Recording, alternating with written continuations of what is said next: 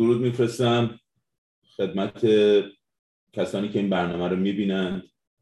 جلسه ششم شهریار رو آغاز می‌کنیم. این برنامه رو قرار من در واقع صحبت های محوری رو انجام بدم و اون موضوع رو من پیش ببرم. و حاضرین در جلسه هم امین صوفیامر بابک مینا محمد ایزدی و سعید قاسمی نژاد که البته فکر می‌کنم سعید به یه سری دلایل تکنیکال نمی‌تونه در واقع تصویر بده گرچه حضور داره و صدای خوبش رو حتما میشنوید من امروز در مورد حالا در مرداد 1400 هستیم و مرداد ماه مشروطه و رویداد 28 مرداد هستش که حالا به قیام ملی رستاخیز ملی و یا به اصطلاح این چیزی که مصدقی ها و ملی مذهبی ها میگن کودتا در واقع شناخته میشه.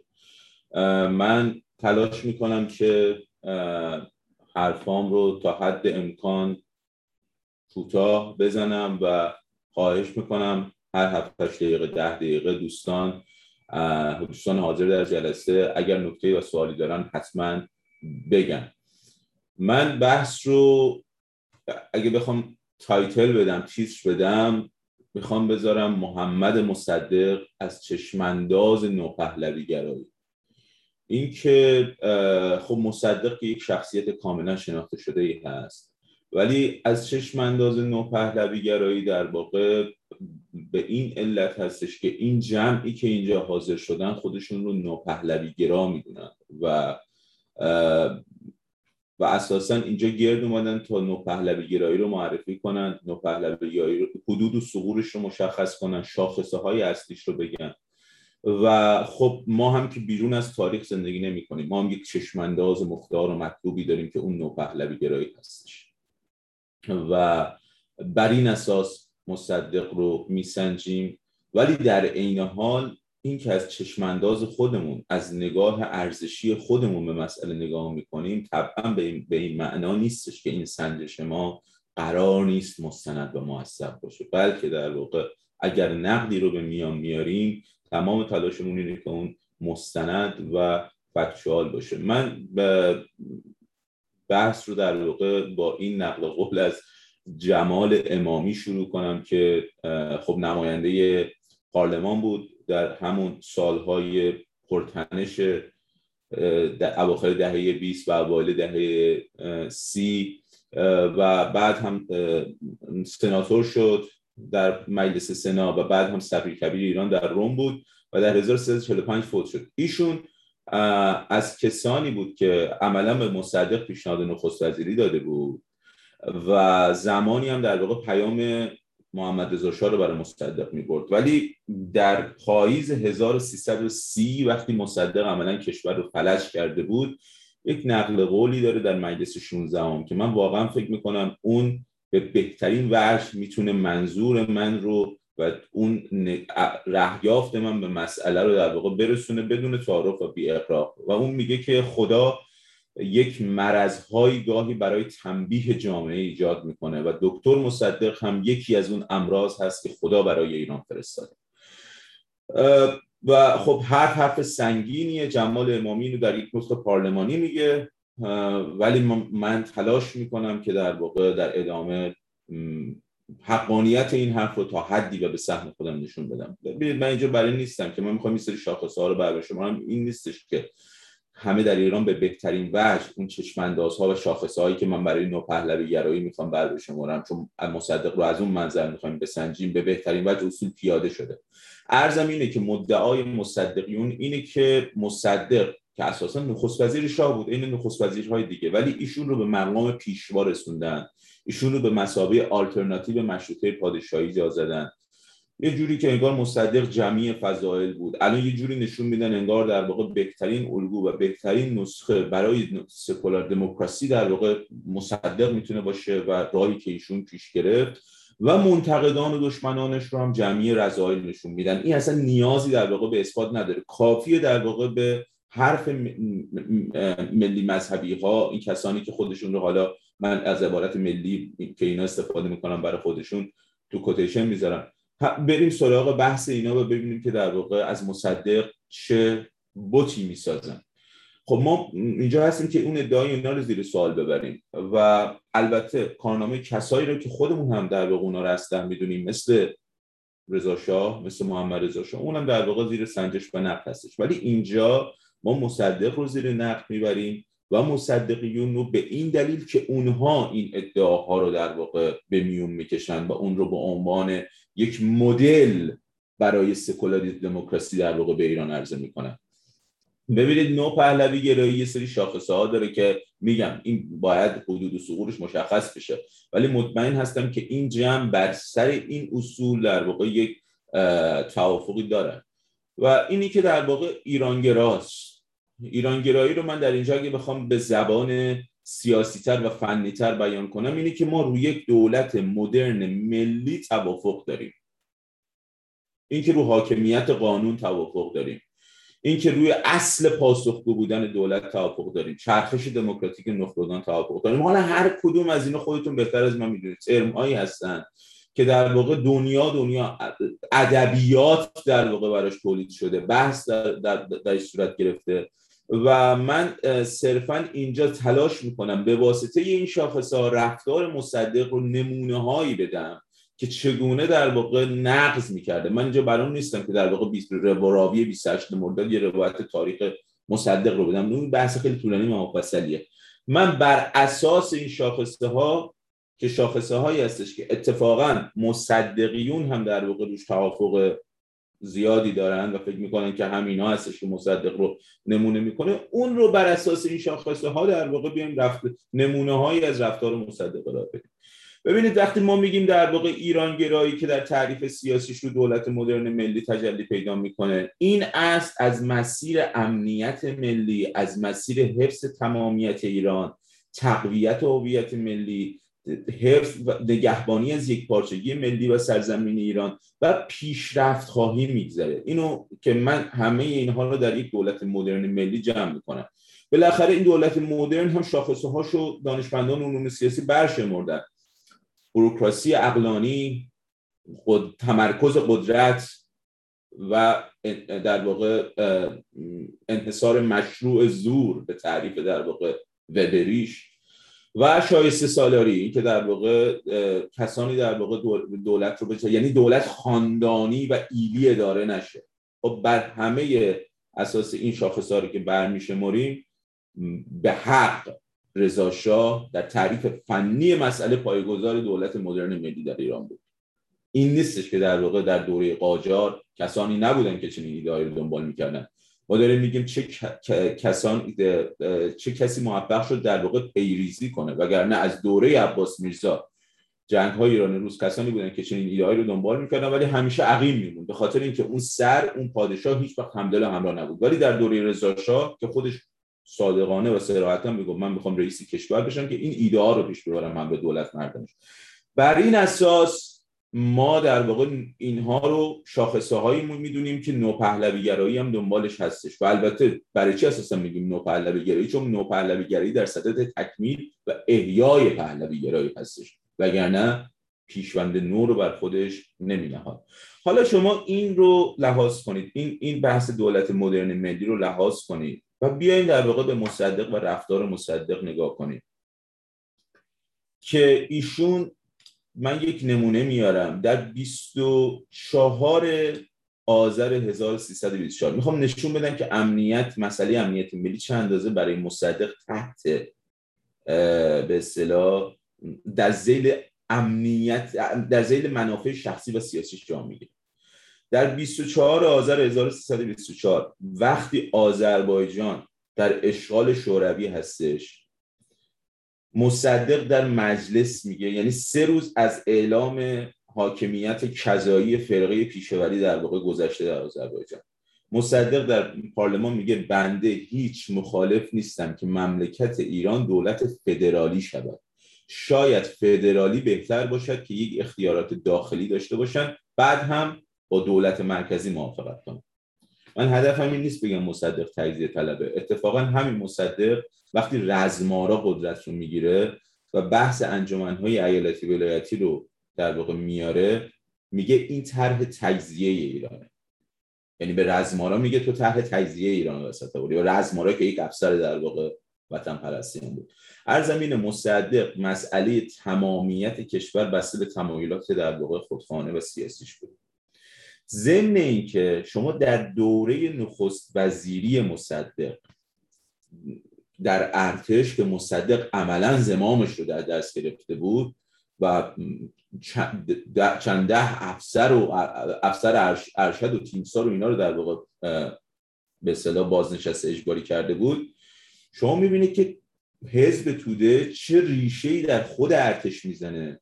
و اساسا چقدر دستش بازه در کشور. چرا؟ آیا این بحث آزادی سیاسیه؟ آیا این بحث آزادی بیانه؟ بحث آزادی در واقع فعالیت سیاسی؟ خیلی حزب توده حزبی هستش که کارگزار استالین سراحتا و بر اساس خودشون در تجزیه آذربایجان بودن و دفاتر حزبی خودشون رو وقتی فرقه پیشوری اعلام موجودیت کرد در خدمت در واقع فرقه پیشوری گذاشتن.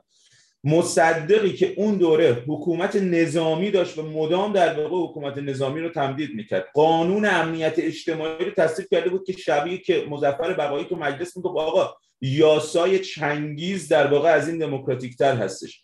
ارتش رو کاملا در اختیار داشت دست حزب تو در اینجوری باز گذاشته بود. و اساسا دلیل اینکه آمریکایی‌ها مایل شده بودن که بیان و با انگلیسی ها همراهی کنن در اون طرح ناموفق سرنگونی مصدق در 25 مرداد. این بود که دست حزب توده اینقدر باز شده بود. آخه آخه حزب توده حزبی بود که تئوریسینشون احسان تبری صراحتا گفته بود. گفتم شما نفت جنوب دادید به انگلیسیا. نفت شما رو باید بدین به شوروی. اینا کارگزار شوروی بودن. یعنی این چیزی که آریامر بعدها در مورد توده یا استفاده می‌کرد بی وطن اصلا اصلا تهمت و توهین نبود که. آخه خودشون در واقع چنین چیزی بودن. یعنی خودشون رو در امتداد منافع شوروی تعریف کردن. و این دست اینا رو باز گذاشته بود. در این حالی که از روی دموکراتیک هم نبود صد تا نشریه حزب توده در ایران فعالیت می‌کردن در اون دوره. حالا گفته میشه صد تا در واقع و بیش از صد تا.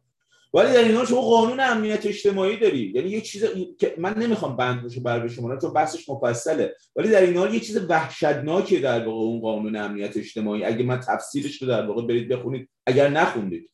خب این به نظر من یعنی تمامیت کشور. چرا دست حزب تو در بازده شد؟ برای اینکه خودش صراحتا میگه. برای اینکه آمریکایی‌ها رو بترسونه که در واقع توی مسئله نزاعش با انگلیس بهش کمک کنه. یعنی یعنی شما نکنید این مسئله تمامیت کشور. مسئله یک پارچگی کشور. مسئله ای که در واقع نفوذ خارجی که این رو به عنوان حالا قهرمان مبارزه با استعمار هم معرفی می‌کنن به ما. یک عمری در واقع قهرمان مبارزه با استعمار به ما اینو معرفی کردن. در واقع این گونه دست ایجنت خارجی رو باز گذاشته بود و هیچ ربطی هم به آزادی بیان نداشت.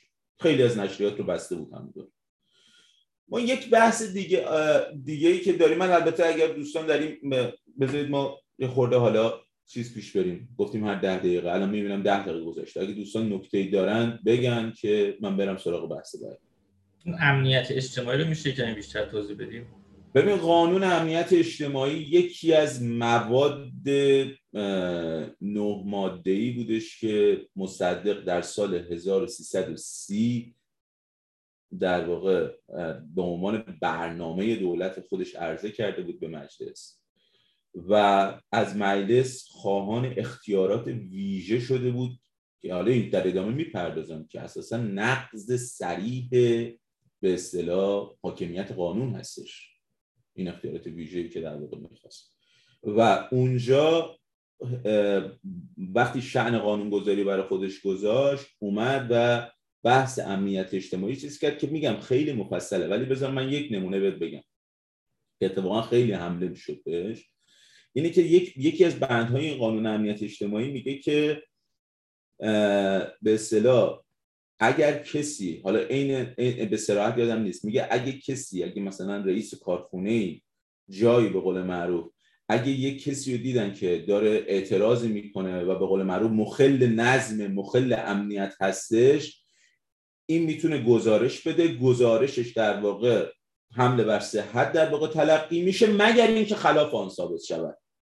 یعنی یعنی بعد یکی از مثال هایی که توی نقد در واقع همین میارن تو همون دوره اینه که مثلا شما تصور کن توی کارخونه ای یک رئیس کارخونه که مثلا بخواد کارگراش رو اذیت کنه بعد راحت می‌تونه گزارش رد کنه به اصطلاح این گزارش رو رد کنه. بعد اون کسی هم که به قول معروف مسئول حالا امنیت هستش از طرف دولت این گزارش رو صحیح تلقی می‌کنه مگر اینکه خلافش ثابت شه. به واسطه همون گزارش پدر این به اصطلاح کارگرم در میارن و شما اینو می‌تونید تعمین بدید. می‌دونم واقعا باور کردنش سخته یه خورده ولی یادمون نره که به اصطلاح این قانون امنیت اجتماعی چیزی بود که داد اعضای جبهه ملی در اون دوره در بود مزفر بقایی آدم وجی الملی نیست آدم محبوبی هم نیستش مشکلات خاص خودش هم داره. ولی این جملهش جمله حقیه. میگه شما یاسای چنگیز رو هم بیارید و ببینید یاسای چنگیز هم در واقع این گونه دست آدم ها رو باز نمیگذاشت. برای اینکه بگه به صرف یک گزارش رد کردن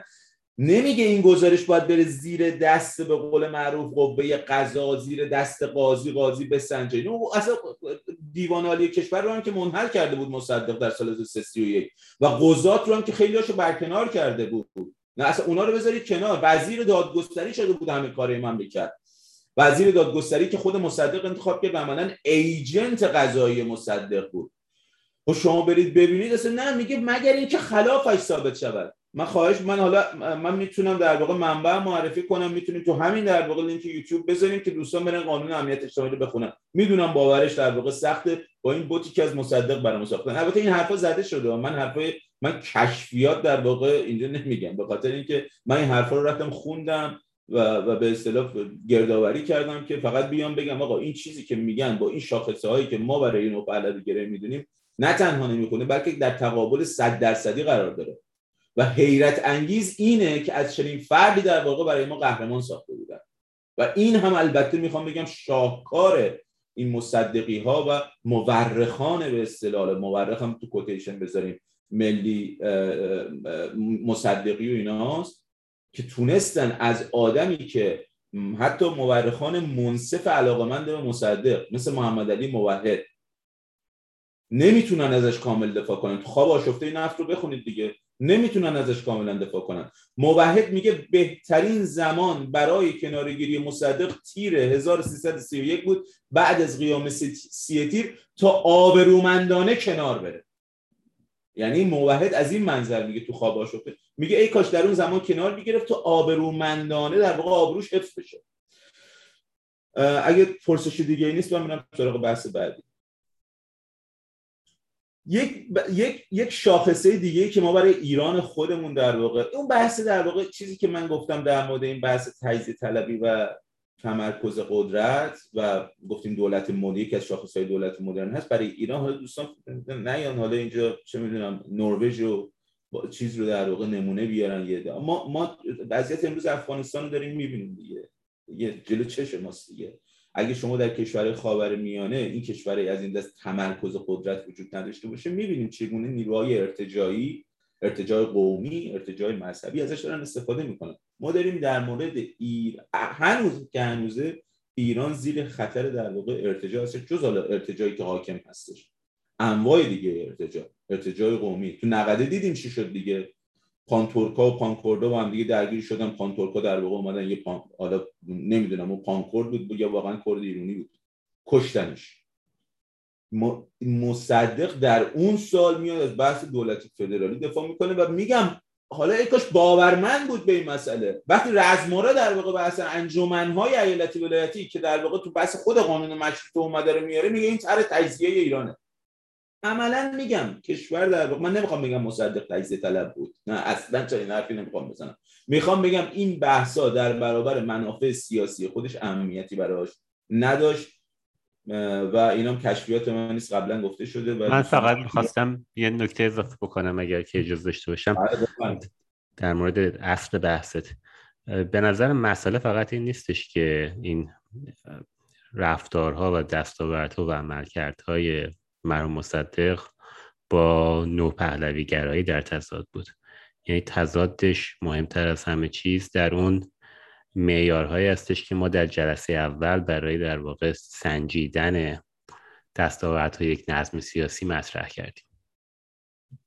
کاملا. و به خاطر همین هم هستش که در واقع من تلاش کردم تلاش که این رو تا حد امکان تا حد در توان خودم در واقع فراهم کنم و در ادامه بهش خواهم پرداخت. خیلی سریع پیش برم. یه بحث دیگه که در واقع ما تو بحث اساسا پهلوی ها رو دقیقا هم تو همون جلسه اول بابک خیلی خوب توضیح داده بود بحث خیر عمومی رو و اینکه در واقع هیئت حاکمه در اون دوران خیر عمومی رو به خوبی تشخیص داده بود.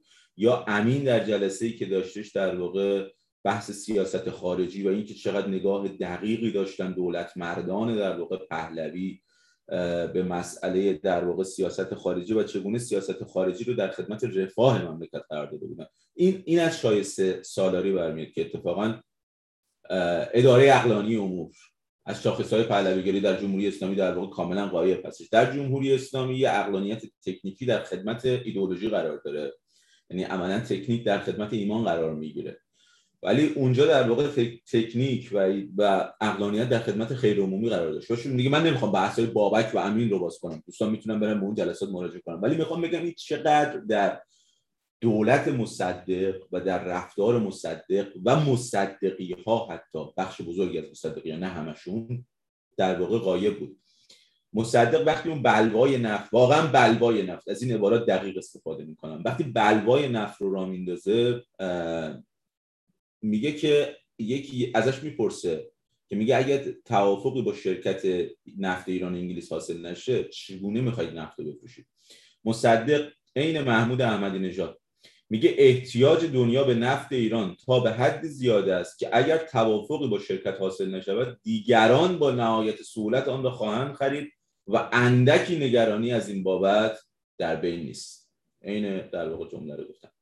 ولی وقتی به جای سخت می‌خوره در 27 وقت در آبان 1330 که از آمریکا برمیگرده و می‌بینه نه اینگونه نیستش که آمریکا در واقع بین انگلیس و مثلا ایران در واقع ایران انتخاب کنه و همه محتاج نفت ایران باشن میاد تو مجلس در 19 آذر 1330 و سراحتا میگه ما نبایستی تصور کنیم که آیدات نفت داریم.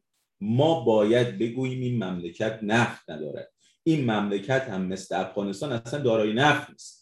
ما باید مخارج خود را بکاییم و این آقای خامنه ای میگه ملت ایران باید دوران پرمشقتی را تحمل کند. این اقتصاد مقاومتی که سر مسئله تحریم خامنه بلو کرده بود اون نمونه هاش رو می‌تونید در حرف مصدقم ببینید. حالا چرا باید دوران پرمشقتی را تحمل کند؟ تا طوق بندگی بر گردن خود نگذارد. یعنی همه ایرانی ها در واقع دولت های قبلی که قرارداد قرارداد ظالمانه ای بود. انگلیس و شرکت نفت ایران انگلیس با ایران این کشور استعماری برخورد می‌کرد. ولی انگار در واقع هممون بنده و برده انگلیس بودن اون موقع. فقط آقای مصدق اومد کشف کرد که در واقع ما نباید توق بندگی به گردن خودمون بذاریم و نباید تصور کنیم که درآمد نفت یعنی می‌خوام بعد این این شما من تو کتاب یکی از این کتاب هایی که داشتم برای این جلسه مرور می‌کردم دیده بودم کتاب مصاحبه غلامرضا افخمی با آقای پرویز مینا که از کارشناسان شرکت نفت بود قبل انقلاب. من عین روایت رو میگم. بحث تحول صنعت نفت ایران نگاهی از درون در واقع چنین title ی داره. پرویز مینا میگه متاسفانه اصلا گرایش سیاسی هم نداره این آدم. یعنی این آدم رو بخوایم ضد مصدقی تعریف کنیم و اینو. میگه متاسفانه در دوران مصدق در واقع سه نفر در تصمیم گیری های او از نظر مذاکرات نفتی فوق العاده موثر بودن. یکی مهدی بازرگان بود یکی مهندس کاظم حسیبی بود و یکی دکتر علی شایگان. بنده از آنچه که بعدا از مطالعه پرونده ها و مذاکرات و گفتگوهایی که شده بود استنباط کردم این است. که هیچ کدام از این آقایان متاسفانه کوچکترین اطلاعی از وضع صنعت نفت در خارج از ایران نداشتند. این رو یکی از کارشناسان غیر سیاسی مسئله نفت در ایران میگه میگه این آدما بودن و اینم من به عنوان یک نمونه ده ها نمونه آوردم. اینجا نمیشه همه بحثا رو در که وقت نداریم. ببینید اینا اساسا رزمارا رو کشتند. رزمارا رو کشتن. ما از این عبارت می‌تونیم به سراحت استفاده کنیم در یک هماهنگی. چون اساسا رزمارا گفته بود آقا هر کل حرف رزمارا چه بود؟ آقا وقتی ما آماده نیستیم سن... نمی‌تونیم صنعت نفت رو بچرخونیم شما وقتی بحث ملی شدن صنعت نفت رو میاری و کشور رو می‌خوای در واقع فلج کنی عملا داری خیانت می‌کنی. اینا اینا به همین دلیل رزمارا رو کشتن. ضمنی که اساسا ببینید من یه چیزی دیگه هم هست. من اساسا شک دارم مصدق سیاستمدار به معنای سیاستمدار هم به معنای مدرنی کلمه بوده باشه. ببینید مصدق تو مسئله نفت نشون داد که با مفهوم سازش چقدر بیگان است. این چیزی که بعدا در جمهوری اسلامی باب شد که سازش رو مترادفه با تسلیم گرفتن دقیقا ریشه در نگاه مصدق داره. یعنی شما وقتی در واقع می‌بینی رفتار مصدق رو می‌خونی خصوصا در سفر با آمریکا و دیدارش با ترومن و اینا با این آمریکایی که دیدار می‌کنه و چجوری این پیشنهادهای مختلف برای حل مسئله نفت و پس می‌زنه. این یه فردی به نام محمد نمازی اینجا بود که از بازرگانان در واقع ایرانی مقیم واشنگتن بود اون دوره. و به شدت هم وطن پرست بود. و ایشون هم یه طرحی میاره. طرح اینم همه طرحها رو رد می‌کنه. فقط و فقط صراحتا هم میگه به خاطر اینکه من میگه اگه من به یه طرح مشترکی برسم در داخل این به سازش تعبیر میشه و این منو بدنام می‌کنه. و میگه ما نمی‌دونم. یعنی یعنی سیاست ولی یعنی سازش دیگه. ما تنش که همیشه وجود داره. شما اگه سیاست مدار هستید تنش رو مدیریت می‌کنه و این نامش سازشه. اساسا دنیای سیاست در معنای مدرنش یعنی مدام شما در سازش مدام با بقیه گروه ها و افراد و کشورها هستید. و اینکه در جمهوری اسلامی هم سازش به تسلیم تعبیر شد یعنی سازش یعنی که تو همه چی رو میدی این حقیقتا مورد ریگ مصدق و ریشه داره در ادبیات مصدق و مصدقی و عین نقل قولشه من اینجا به اصطلاح آوردم این نقل قولی که آورد.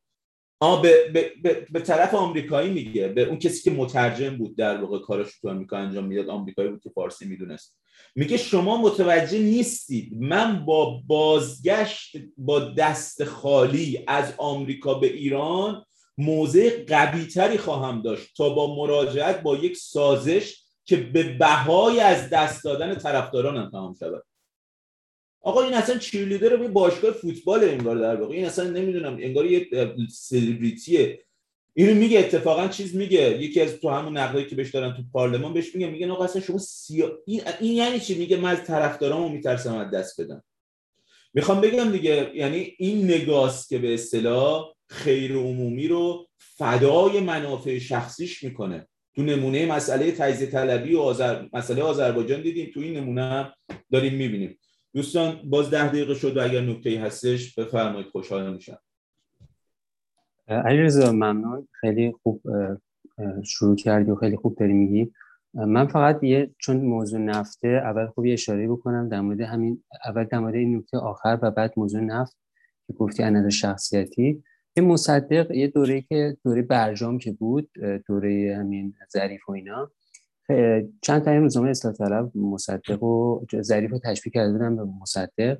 یه سری ناراحت شده بودن گفتن این چه ربطی اون داره و اینا. ولی واقعیت اینه که نظر شخصیتی نظر یعنی نوع سیاست ورزی حالا اگر اسمش سیاست ورزی ظریف خیلی شباهت زیادی داشت به مصدق مثلا اون جمله که گفته یک ایرانی رو تهدید نکن از همون شعارهایی که تیپ یه سری تیپ های مصدقی مصدقی منظور نیست که به طرف محمد مصدق باشه. یعنی اون تیپایی که اینجور حرفا خوششون میاد رفتن پشتش و گفتن این چه حرف بزرگی زده. حالا مثلا دعوا چیز مسخره بود. و یه سوالی رو داشتم حالا در مورد نفت. می‌خوام بدونم توی کشور نفتی الان مثلا مثل همین عربستان مثل کویت تو کشورهای نفتی همین کشور عربی که الان خیلیشون هم رژیم های نزدیک به آمریکا هستن و به غرب نزدیکن یعنی بودن تو این چند دهه. آیا اینا کسی مثل مصدق داشتن که نفتشون ملی کنن؟ یا اینا نفتشون توی فرایند مشخصی که دلایل حالا قرارداد اقتصادی که حالا تغییر کرده در طول سالیان به مرور عوض شد. یا اصلا این کلمه ملی شدن به معنی که مصدق و حالا جمهوری اسلامی خیلی علاقه داره استفاده می‌کنه. آیا اینجوری شده؟ تو این کشورها چجوری اگر می‌دونی؟ ممنون میشه ببین اولا این بحث خیلی اشاره خوبی داشتیم. من چون اولا بگم من تاریخ نفت رو نمی‌دونم. یعنی اینکه تو کشورهای دیگه خاورمیانه در واقع چیزی کلیاتی می‌دونم. بله عربستان هیچ وقت درگیری مسئله نبود. عربستان اصلا ما اول در واقع فکر کنم با آمریکایی‌ها آرامکو رو بسته بودن. رو اصل تنصیف 55 رفته بودن جلو. کویت رو نمی‌دونم واقعا چی شده بود. در واقع کویت اساسا چه چه پروسه رو طی کرد. ولی حالا اگر از این کلیات در واقع بگذریم بعید بعید می‌دونم کسی هم بازم این رو هم دقیق نمی‌دونم ولی بعید می‌دونم کسی در قد و قامت مصدق در این کشور حضور کرده باشه. چون شما می‌بینید که به اصطلاح مصدق الگوی در واقع به نوعی غرب ستیزان و استعمار ستیزان بوده در دوره قابل توجهی در همین خاورمیانه و شاید فراتر از خاورمیانه. و مثلا عبدالناصر در مصر از مصدق ستایش می‌کنه. عبدالناصر را از این منظر مهم می‌دونم که عبدالناصر خودش الگوی خیلی هاست در دنیای عرب در ستیز با استعمار. یعنی عبدالناصر که خودش یک مدل ضد استعماری به یک معناست مدل ضد غربیه اون نسبت به مصدق دیده تحسین آمیز داره. و در مورد چیز بحث ملی شدن که گفته این نکته خیلی جالبیه. ببینید اساسا بحث ملی شدن نفت در ایرانی چیزی که مصدق چیز می‌کنه تحصیل حاصل بود. رزمارا خیلی نقد خوبی داره. رزمارا همون دوره میگه میگه منظورت اینه که آیدات نفت به ایرانی ها برسه؟ که خب آیدات نفت داره به ما می‌رسه. شما منظورتون اینه که این قرارداد باید عادلانه بشه؟ میگه خب من با این همراهی می‌کنم. اتفاقا رزمارا از تنش هایی که جبهه ملی ایجاد می‌کنه خوشش میاد و توی گفتگو با یه خبرنگار با یه روزنامه نگاری میگه این دست من بازتر می‌کنه برای برای یه عقد قرارداد منصفانه تر با انگلیسی ها وگرنه بعد خود رزمانه اونجا همون دوره مثال مکزیک رو می‌زنه. میگه شما مثال مکزیک رو می‌زنید. میگید آقا اونجا مثلا نمی‌دونم چی, ملی شده. میگه اونا ملی شد به خاطر که در واقع تحت تملک اشخاص بود. ولی اگه ملی شدن به معنای اینه که در واقع درآمد نفتی به هر قامتی که از 50 50 300 هزار لیره در سال هر جوری که از کلش میاد به دست دولت مستقر در اون کشور برسه که خب نفت ایران عملا در واقع اینگونه بوده دیگه از اول دیگه. فقط ظالمانه بوده در واقع که در ظالمانه بودنش تردیدی نداریم دیگه. رضا هم تشخیص داده بود ظالمانه است. و اون قرارداد 1933 بسته شد. یعنی ارزم اینه که این بحث ملی شدن نفت از اون سوء تفاهم های بزرگی که شکل گرفته و چون تاریخ رو در واقع تاریخ معاصر ایران رو همین استعمار ستیزان و چپ ها و مصدقی ها نوشتن متاسفانه گم هم شده. این بحث کودتا که. ولی حالا امیدوارم در واقع این صدا بلند بشه و کم کم این بحث ها رو زیر سوال ببره و بتونه یک بتونه موثقتر و مستندتر حرف بزنه. من یه بحث دیگه ای رو که در واقع می‌خوام بیارم و فکر می‌کنم از این منظر هم مصدق در واقع چون با بحث نوپهلویگرایی خیلی نسبت داره. ببینید ما خودمون رو در اگر به قول فلاسفه و حکما در واقع اشیا رو به ازدادشون بشناسیم شما من می‌تونم بگم دوستان می‌تونن نوپهلویگرایی رو با ضدیتی که در واقع با ارتجاع سرخ و سیاه داره بشناسن. هر چی ارتجاع سرخ و سیاه هست نوپهلویگرایی نیست و بلکه در واقع کاملا برخلافش هست. شما واقعا ولی می‌بینید که این ارتجاع سرخ و سیاه در دستگاه مصدق و مصدقی ها چه جایگاه رفی و قابل توجهی دارن و عملا باشون کنار میان همکار بودن پروژه‌ای با هم دیگه کار می‌کردن با اینکه خودشون هم ضربه میخوردن گاهی به توضیحی که در واقع میدن. و از این منظر مهمه که ما هنوز شدیدن خب الان شدیدن که درگیر ارتجاع سیاه هستیم که ارتجاع سیاه به مسابقه استبداد مذهبی بر ما حاکمه.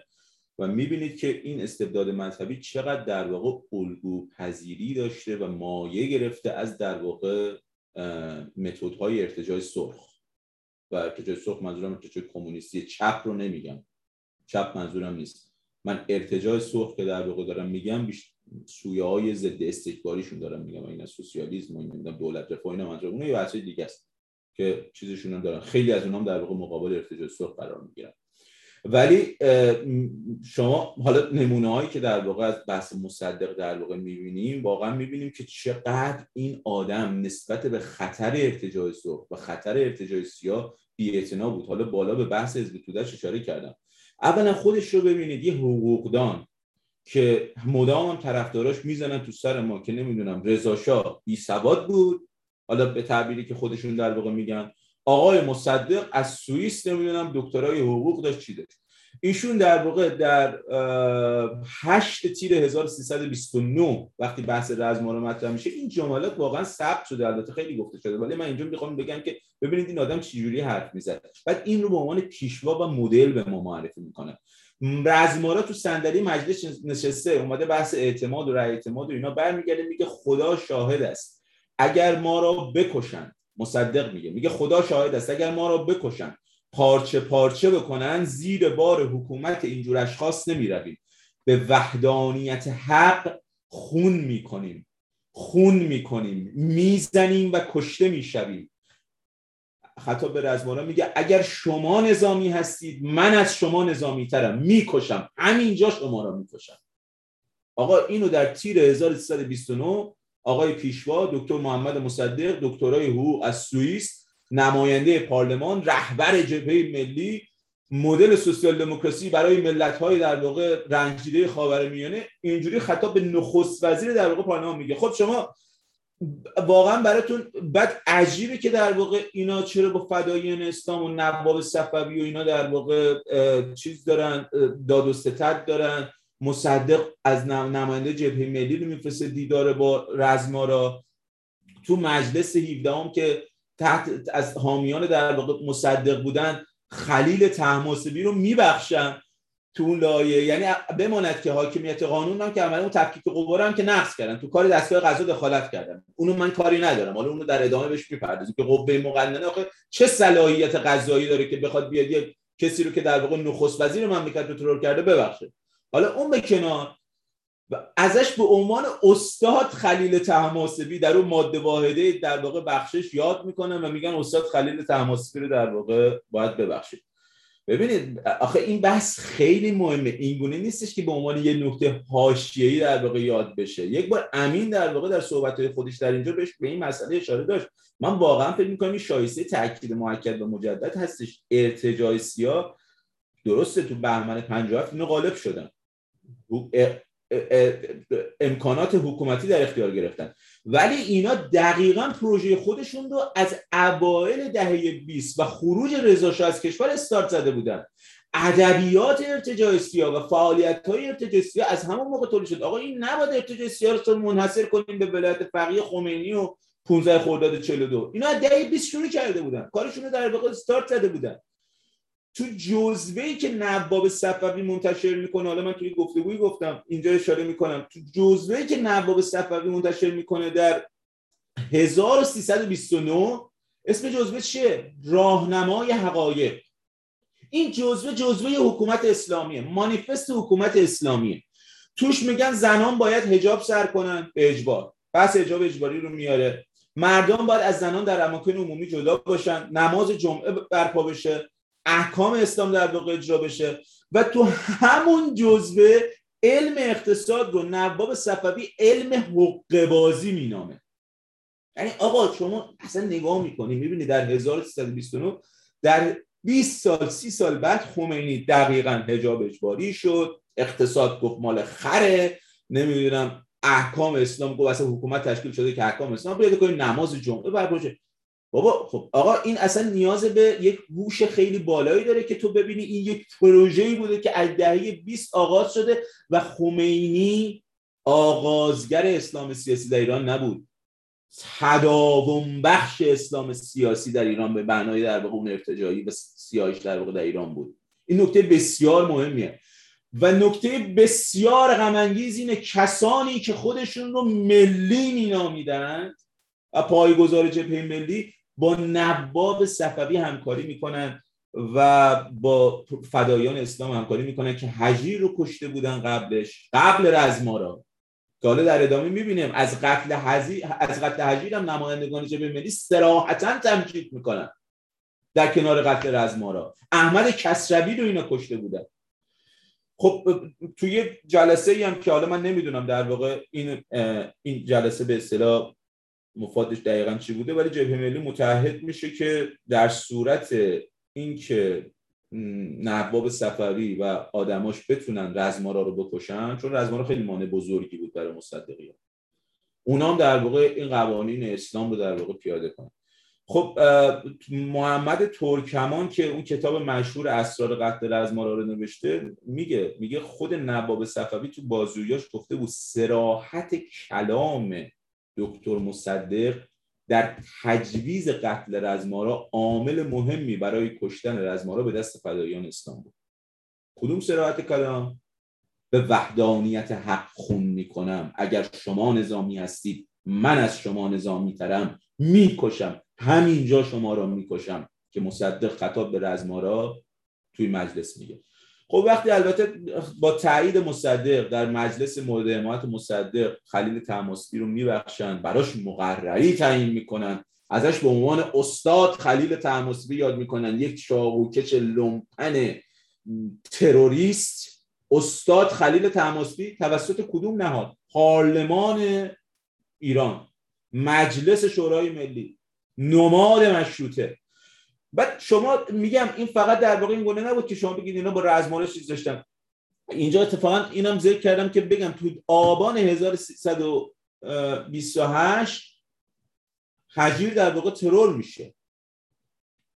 و به اصطلاح توی اسفند 1329 یک روز پس از قتل رزمارا وقتی یه جشنی در میدان بهارستان برگزار میشه مملکت رو کنید نخست وزیر مملکت ترور کردن جلو پارلمان مملکت جشن ترور برگزار می‌کنن. یعنی اصلا گاهی آدم فکر می‌کنه واقعا داره یه فیلم سینمایی می‌بینه داره یه فیلم ترسناک می‌بینه حقیقتا.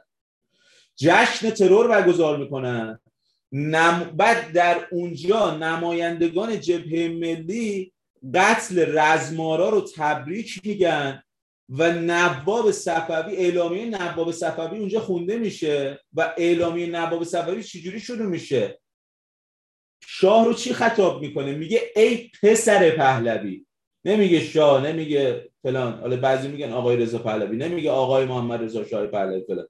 میگه ای پسر پهلوی اگه خلیل تماسی آزاد نشه بقیه رجال هم ترور میشن. که اتفاقا یعنی می‌خوام بهتون بگم که به اصطلاح بعدم بعد قتل رزمارا خود مزفر بقایی که اون موقع تو تیم در واقع مصدق بود خود اینا از قتل حجیر هم یادآوری می‌کنن و اون رو در واقع تمجید می‌کنن. کاشانی تمجید می‌کنه. یعنی می‌خوام بگم که به اصطلاح البته اینجوری اینگونه نبود که اینا چیز باشن ها. یعنی بگیم حالا ما اینو بگیم مصدق در اردوگاه ارتجاع سیاسی. نه. دستشون رو باز گذاشته بود با اینا همکاری پروژه‌ای می‌کرد و البته اینا یه جایی به خود مصدق هم در واقع تهدید می‌کنن نظر می‌زنن. وقتی مصدق نخست وزیر میشه در 1330 نواب صفوی ارتجاع سیاه خب تمامیت خواهی در ذاتشه دیگه.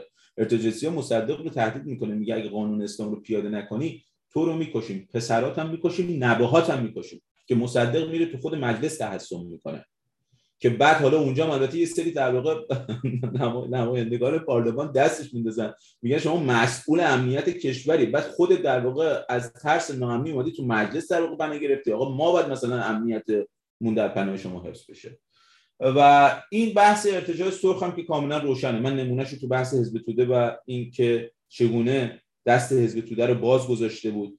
استدلالش هم این بود که من اگر دست حزب توده رو باز بذارم آمریکایی‌ها به من کمک می‌کنن. ولی نمی‌دونست در واقع یک خرسی اون بالا خوابیده که اگه دست حزب توده باز بشه به راحتی توی ارتش در واقع اینو نفوذ کردن.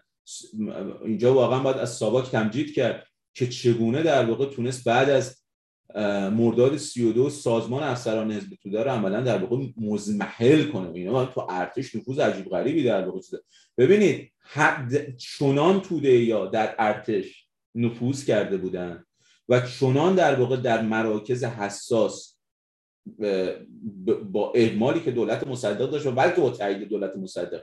اینا در واقع عملا ریشه دوونده بودن که یه سری از افسران میهم پرست در اون دوره سازمان افسران ناسیونالیست رو بنیان گذاری می‌کنن.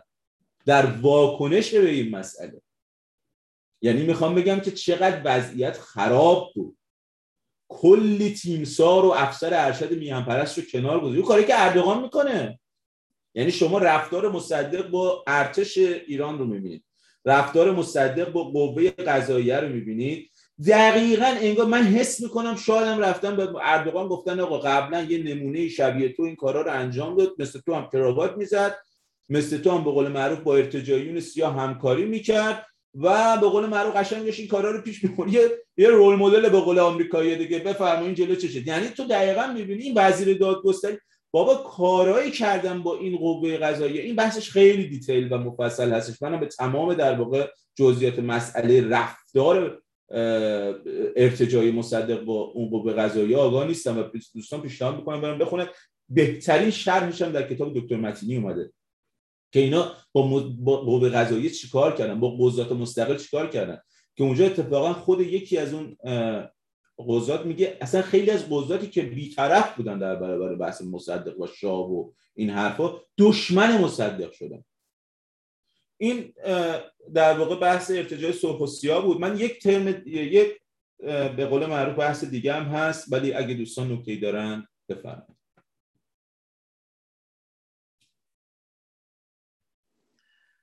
علی من یه سوالی دارم. ببینید همیشه به حال این کسانی که در همین انقلاب اسلامی 57 نقش داشتن میگن که شاه چیزی از مشروطه باقی نگذاشت.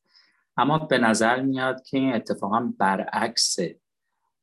شما وقتی که به خوبی توضیح پارلمان رفتارش مثلا با قانون با قانون اساسی با تفکیک قوا اینه و گروه های سیاسی اصولا پایبند اون قواعد بازی مشروطه و حکومت قانون نیستن و عملا کشور رو با آشوب کشوندن. نه امنیت هست نه اقتصاد هست نه قانون هست. شما وقتی که فرزن در مقام پادشاه هستی و باید امنیت کشور رو حفظ کنی باید سامان کشور حفظ کنی خب مثلا چه راه حلی در, در, در پیش راه داری؟ اینی که به خود شاه سوء قصد شد. نخست وزیران رو ترور کردن احمد کسروی رو ترور کردن همونجوری که اشاره کردی. کدوم نظام سیاسی این رفتار رو میپذیره؟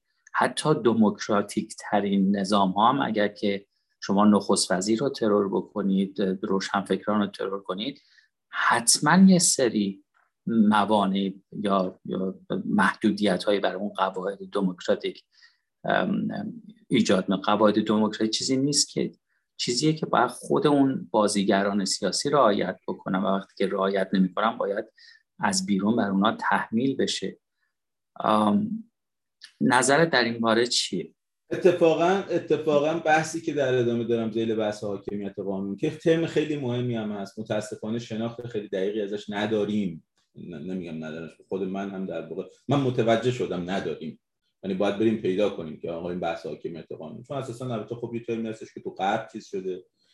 و ما یه سری کلیاتی ازش می‌دونیم البته. ولی واقعا چیزی که در ایران در دوره پیش از انقلاب اسلامی هم خیلی خوب در واقع هیچ وقت کاملا محقق نشد و به اصطلاح بحث خیلی مهمی هم هستش. گرچه واقعا سویه های بسیار قدرتمندی از پای ریزی بنیادهای حاکمیت قانون در دوره رضا و محمد رضا رو کامل می‌بینیم. فکچوال دارم اینو عرض می‌کنم.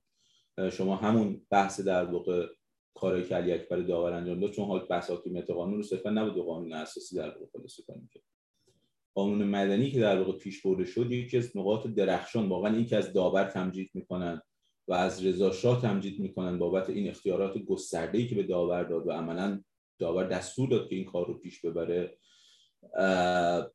واقعا واقعا میگم این تمجید تمجید درستیه. یعنی هر چی هم درش تکرار صورت بگیره اتفاقا شاید حقش ادا نشه چون کار خیلی بزرگی بود. و به اصطلاح من فکر می‌کنم که در این نمونه و در این بحث هم ما از حاکمیت قانون چیزی که باید به قول معروف این رو تو بحث نوپهلوی گرایی جا بدیم و قطعا با من موافق و همراه هستید که چیزی هستش که کشور شدیدا بهش احتیاج داره.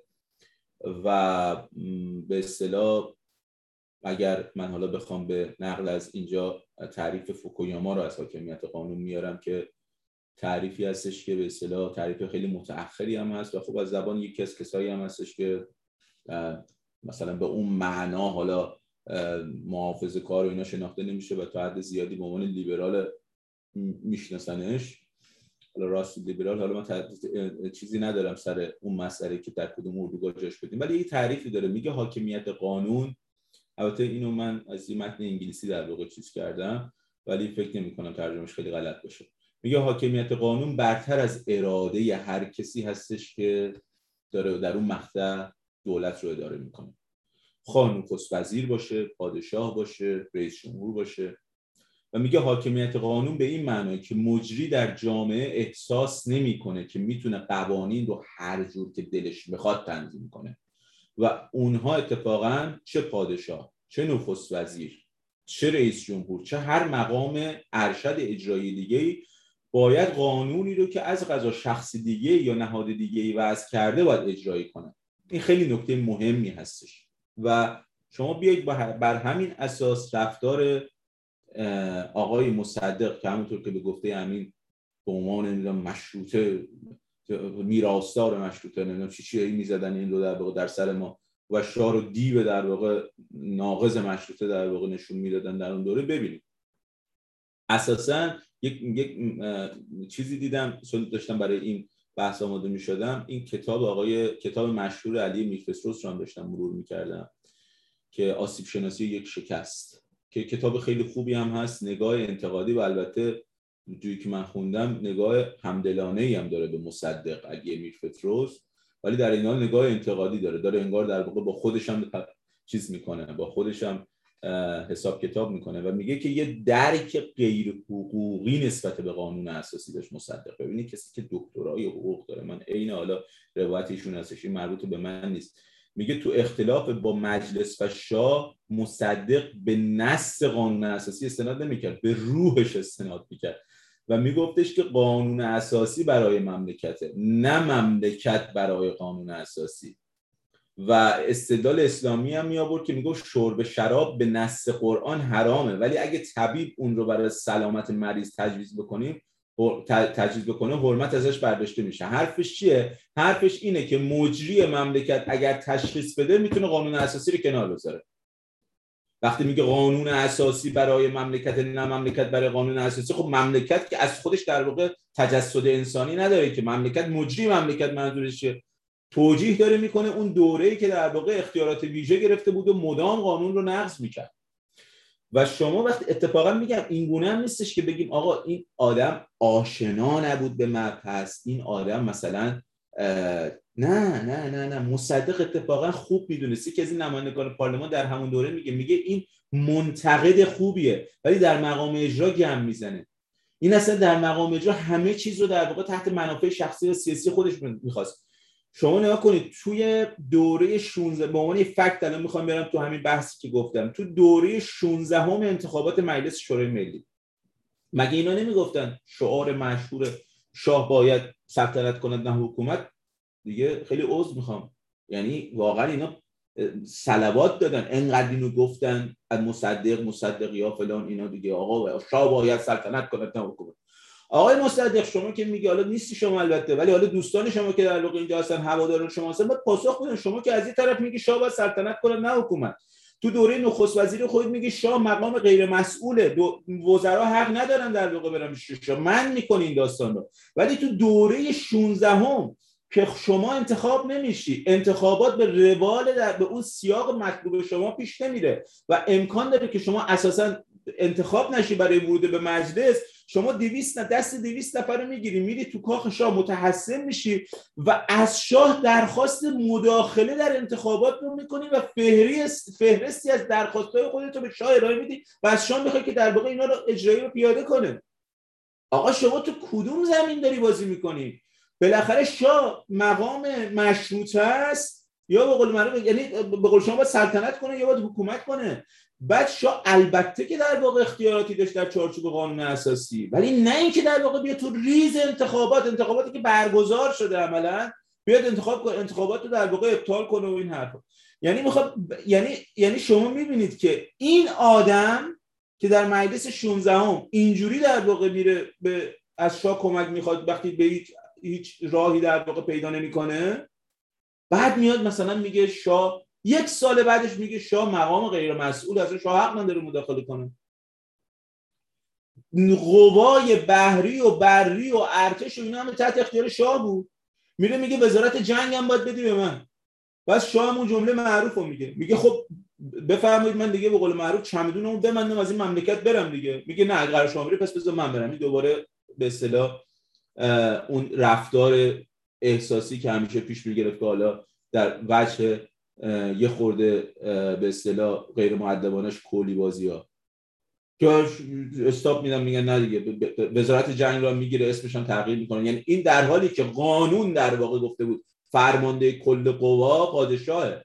یعنی طبق قانون شاه در واقع بحث وزارت جنگ رو چیز داشت. و خب این, این اینا می‌خوام بگم این آدم چقدر خود محور بود. چقدر در واقع منافع شخصیش بر منافع ملی در واقع ارجعیت داشت.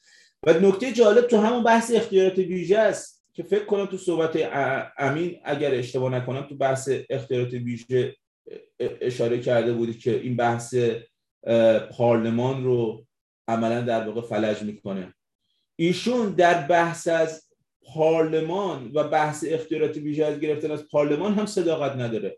تو خورداد 1306 مصدق اون موقع نماینده پارلمان بود. داور می‌خواست دستش علی اکبر داور می‌خواست دستش برای اصلاح عدلیه در اون دوره باز بشه. یه تقاضایی می‌کنه از پارلمان میگه که شما به من یه سری اختیارات ویژه قانونگذاری بدین.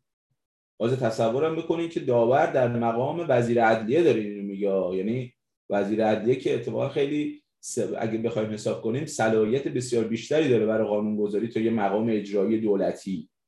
مثل حالا مثلا نخست وزیری مصدق مخالفت می‌کنه و به اصطلاح استدلالش هم به درستی اینه که مجلس که نمی‌تونه به دولت در واقع اجازه قانون گذاری بده. یعنی ما نمی‌تونیم به وزارت عدلیه اجازه قانون گذاری بدیم. به درستی این استدلال می‌کنه. ولی تو دوره نخست وزیری خودش دو بار مجلس رو مجبور می‌کنه بهش اختیارات بدن. که اصلا همین بحث اختیارات ویژه بود که در واقع بخش بزرگ از نمایندگان جبهه به اصطلاح ملی رو ازش جدا می‌کنه. بقایی و مکی و در واقع اینا رو ازش جدا می‌کنه. و استدلالش هم اینه که من باید اختیارات ویژه داشته باشم تا برنامه نوماده خودم پیش ببرم. حالا برنامه نوماده چی بود؟ اصلاح قانون مطبوعات به شیوه جمهوری اسلامی. خیلی از مطبوعات رو در واقع گرفتن بستن. اون محرم علی خان بود که در واقع سانسور می‌کرد. اونو فاطمی می‌خواد میگه این, این, این, این روزنامه رو باید ببندی. و نکته جالب چیه؟ یکی از بندهای قانون مطبوعات اینه که روزنامه ها و نشریاتی که بسته میشن حق ندارن به نام دیگه ولی به اسلوب قبلی منتشر بشن. در جمهوری اسلامی اگر خورداد رو میبستن توس می‌تونست به همون اسلوب ولی به یه نام دیگه منتشر بشه. یعنی این قانون مطبوعات در واقع خداوندگار آزادی خواهی و به قول معروف مردم سالاری در خاور میانه و ایران جناب مصدق از قانون مطبوعات جمهوری اسلامی هم در بعضی شون عقب مانده بود یعنی البته البته جمهوری اسلامی هم بعدا این سوراخ رو بستش یاد گرفت و این سوراخ رو بستش. بله ولی اون دور ولی در اون دوره مشخص در واقع شما می‌بینید که خود حسین فاطمی شهید راه آزادی به اصطلاح در واقع مصدقی ها محرم علی خان سانسورچی البته اینو بگم اون اوایل اولی که رو کار اومده بود به درستی این این روایت درسته که به گفتن که نیازی نیست که در واقع سانسور کنیم یعنی سانسور تعطیل بشه. مصدق آزاد در انتقاد از من. این درسته. ولی وقتی فشار زیاد میشه دیگه اون محبوبیت اجتماعی سابق رو نداره بین مردم. بحث اقتصادی در واقع رو زندگی مردم خیلی فشار شدید میاره و انتقادها میره بالا. بابا مصدق آدم میفرسته نزد کاشانی که رئیس مجلس بوده و ازش می‌خواد که در واقع مسئولیت پارلمانی مزفر بقایی سلب بشه تا وزارت دادگستری بتونه اینو بازداشت کنه. چرا؟ چون مزفر بقایی در مجلس از مصدق انتقاد می‌کرد. یعنی شما اساسا یعنی این این چیزی بود که احمد جنتی انجام داد. از اون یارو تو مجلس شما جمهوری اسلامی اومده بودن.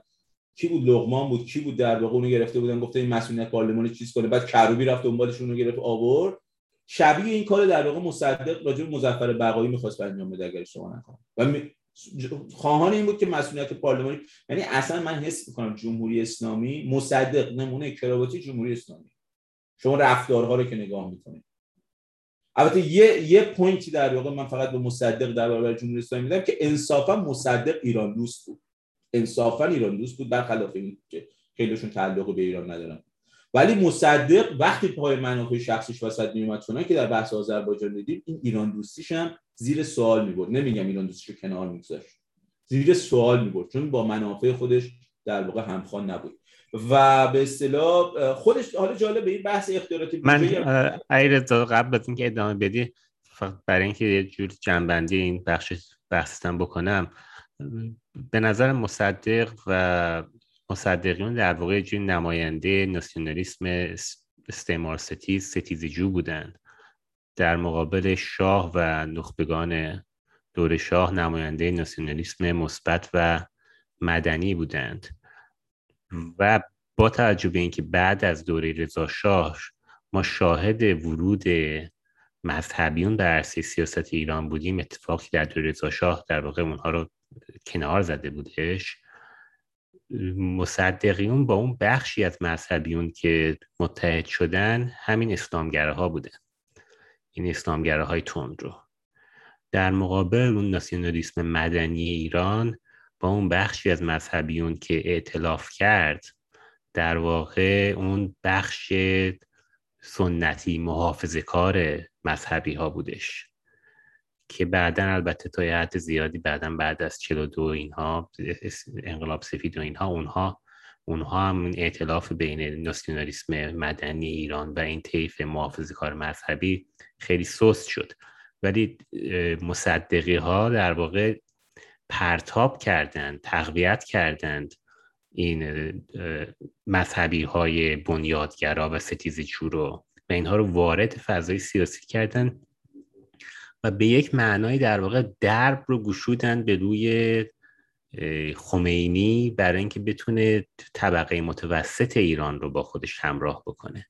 یعنی به گمان من در نبود اون اتفاقی که در فاصله سی تا سی و دو افتاد اون اعتلافی که شکل گرفت خیلی برای طیف های ستیز جوی بنیادگرا مثل خمینی سخت می بود که بتونند بعدا اینطور طبقه متوسط ایران رو بیارن پشت خودشون در انقلاب 57 کاملا درست و واقعا من فکر می‌کنم که این تفکیک این دو نوع ایرانگرایی حالا ناسیونالیزم هر اسمی که روش می‌ذاریم خیلی لازم هستش و این رو در یک سری بحث‌های صرفا وابستگی عاطفی در واقع نباید خلاصه کرد به مفهوم ایران. خیلی به ایران علاقه داره و تو به خود اسلام گرایان قطعا کسانی هستن که به ایران علاقه دارن. البته با تعریف خاص خودشون. ولی مسئله اینه که در واقع ما چگونه این ایرانگرایی رو تعریف می‌کنیم؟ چه شاخصهایی برش قائلیم و چه چیزهایی رو در واقع برای پیاده سازی اون تمایلات ایرانگرایانمون رو در واقع اونا رو مترتب می‌دونیم بر این مسئله. یعنی اینجاست که تفاوت ها خیلی بارز و روشن میشه. وگرنه خب خیلی بالاخره خب البته یه چیزی هستش که شاید طبیعی تو آدم وجود داره دیگه. حالا جز یه مشت اوباش تجزیه طلب بقیه به صورت عادی و معمولی در واقع حب وطن داره ولی اون دقیقا چیزی که سعید گفت اینه که چه وجوهی در واقع برایش پیاده میشه چجوری تعریف میشه و دست و نکته میگم این این مصدق حتی ایران دوستیش که واقعا هم آدم ایران دوستی بود تحت شعار منافع قرار می‌گیره بابا اصلا این دکترای حقوق داره. یه چیزی من حالا یه بحثی ازش من سریع می‌خوام چون بحث ببندم دیگه در واقع خیلی می‌ذارم کنار. ولی این تو بحث مسئولیت پذیری و پاسخگوی دولت که خیلی معلوم و مشخصیه دیگه. یعنی این مورد قبول همه هم هست. حالا تو این جمع هم که حالا خودش نوپهلوی را می‌دونه هست بالاخره دولت باید پاسخگو باشه دیگه. نهادهای نظارتی دموکراتیک باید وجود داشته باشن. چرخش دموکراتیک نخبگان باید وجود داشته باشه. پارلمان ملی به عنوان در واقع نمایندگان ملت در واقع باید نظارت کنن. خب شما می‌بینید که مصدق میاد تو همین بحث رفراندوم مجلس 17 یعنی عملا ما عملا نماد مشروطه رو در واقع منحل می‌کنه. چرا؟ چون این افرادی که در مجلس بودن تحت اختیار صد درصدی مصدق نبودن. و نکته دیگه اینه که اصلا رفراندوم در قانون پیش بینی نشده بود. آخه شما اگه به من بگی رفراندوم در قانون پیش بینی شده ولی به قول معروف حالا مصدق اومده از اون استفاده کرده برای تمایلات خودش چیزی. خب این بدی هم هستش دیگه. نیروهای سیاسی میرن از یه سری چیزهای قانونی و ای استفاده کنن برای اینکه تمایلات خودشون رو اصلا نبود تو قانون پیش بینی نشد. این کریم سنجابی مذاکرات مصاحبه مفصلی داشت سر همین. و میگه میگه آقا من چند بار مصدق گفتم آقا این کارو نکن این کار یه بدعتی میشه آقا یعنی چه چیزی که بعد نکته جالب اینه که تو قانون انحلال اینو به عنوان نماد نمی‌دونم چی چی مشروطه رو سر محمد رضا شاه می‌زنن. نخست وزیر شاه رو سر محمد رضا شاه بار حق انحلال مجلس این داشت. بارها و بارها در واقع بهش گفتن آقا شما بیا این مجلسی که توش نمی‌دونم به شما به خانواده شما همه هم بالا و پایین شما در واقع دارن فوش میدن اینو تو منحل کنی مجلس اصلا کار فلج کرده. دورهای مختلف. هیچ وقت قبول نمی‌کنه که چنین کاری بکنه. میگه طبق والا چیز اصول دیگه قانون در واقع پیش برید. می‌گیره با رفراندوم محمل با اون وضعیت که چند تا کشتن برجا می‌ذاره برگزاریش در واقع مجلس رو منحل می‌کنه توی مورد بعد جالبه توی استدلالی که بعدا مصدق میاره اینو اینجا نوشتم چون برام این خیلی نکته جالبی بود. نشون میده که مصدق با اینکه خودش دکترای حقوق داره چقدر این منافعش براش مهمتر از بدیهیات حقوقی و قانونی بود. میگه درسته. بذارید من این جملهشو بخونم. میگه این که رفراندوم در قانون پیش بینی نشده مهم نیست. اینو تو دادگاهش میگه. چون عملی که شرع انور نه نکرده باشد مباه است. آقا یعنی این آدم میاد برای که یک عمل بد خودش رو توجیه کنه اساسا از حوزه قانونگذاری عرفی و سکولار این آقای نماد سکولار دموکرات خارج میشه و یه دفعه در واقع می‌زنه به کربلای شهر انور و میگه چون در شهر انور رفراندوم مجلس 17 رو پیش بینی نکرده بودن و اینا شهر انور نه نکرده بود رفراندوم مجلس 17 یعنی محمد یا علی یا بوبک یا عمر هر کی در واقع در اون دوره باید در مورد رفراندوم پارلمان ها هم در واقع باید نظر می‌دادن. و چون شرع انور نه نکرده مباهه. پس ما می‌تونیم مجلس رو منحل کنیم. ببینید چقدر مبتذل. یعنی اصلا آدم وقتی خودش الان من داشتم اینا رو بیان می‌کردم مثلا حالا یه جوری شد واقعا. چقدر مبتذل. بعد این آدم دکترای حقوق نماد سکولاریسم میگه چون تو شهر نیومده که رفراندوم رفراندوم برای انحلال مجلس ممنوع شده پس ما می‌تونیم انجام بدیم. یعنی کل مشروطه رو هوا. یعنی کل زحمتی که در 1285 و اون سالها و 40 سال قبلش کشیده شد برای که یه نظم و نسقی بگیره مملکت بر اساس یه قانون سکولار هوا. و خب اونجاست همون سال هست که در واقع حسین مکی که از یاران مصدق بود. مصدق بهش می‌گفت سرباز فداکار وطن. به حسین مکی می‌گفت. و حسین مکی واقعا پشت پشتبانه جدی مصدق بود. مصدق رو قبل از در واقع مورد استفاده با هیتلر مقایسه می‌کنه. بقایی یه جا میگه اختیاراتی که این از مجلس گرفته برای قانون گذاری چرچیل هم تو جنگ جهانی دوم نداشت. یعنی یعنی شما واقعا من حالا اون انحلال دیوان عالی و ارتش و اینا که در واقع بمونه. من حالا اینجا بحث رو میبندم. من می‌خوام بگم که این بحث در واقع حاکمیت قانون بحث شایسته سالاری بحث در واقع مبارزه آشتی ناپذیر و بیتارف با ارتجایون سرخ و ارتجایون سیاه بحث در واقع پاسخگو ضرورت پاسخگو بودن دولت ضرورت حفاظت از نهادهای در واقع مدنی ضرورت حفاظت از آزادی. یعنی همه این ترمایی که دخیل سازی خیر عمومی تو سیاست گذاری های عمومی اداره اقلانی امور همه این چیزها در دولت مصدق در مشی مصدق در رفتار مصدق قایب بود و طبیعی هم هست. وقت غالب مصدقیون هم می‌بینید اینکه اینا با خمینی در واقع متحد میشن. من همه رو نمیگم ها. کسانی مثل دکتر شاپور بختیار هم بودن که در 57 به درستی مصدقی بودن یعنی خودشون در به مصدق علاقه من بودن. ولی در 57 وقتی می‌بینی که به اصطلاح سکولاریزم و نهادهای بیسیک کشور در خطر هستش میره با شاهی میبنده که قبلا باش مخالفه جدی بود و همون دوره بود. چون ضرور چون می‌دونی مسلحت مملکتی رو تشخیص میده. ولی جبهه ملی کریم سنجابی اینا در واقع میرن به خمینی میبندن. کریم سنجابی که میره تو پاریس میگه ما اصلا درخواست از خمینی هم نداریم. اومدیم فقط حضرت آقا رو زیارت کنیم. واقعا عین این جمله شونه میگه ما اصلا چیزی نداریم حرفی نداریم. اومدیم فقط ایشون رو زیارت کنیم بریم.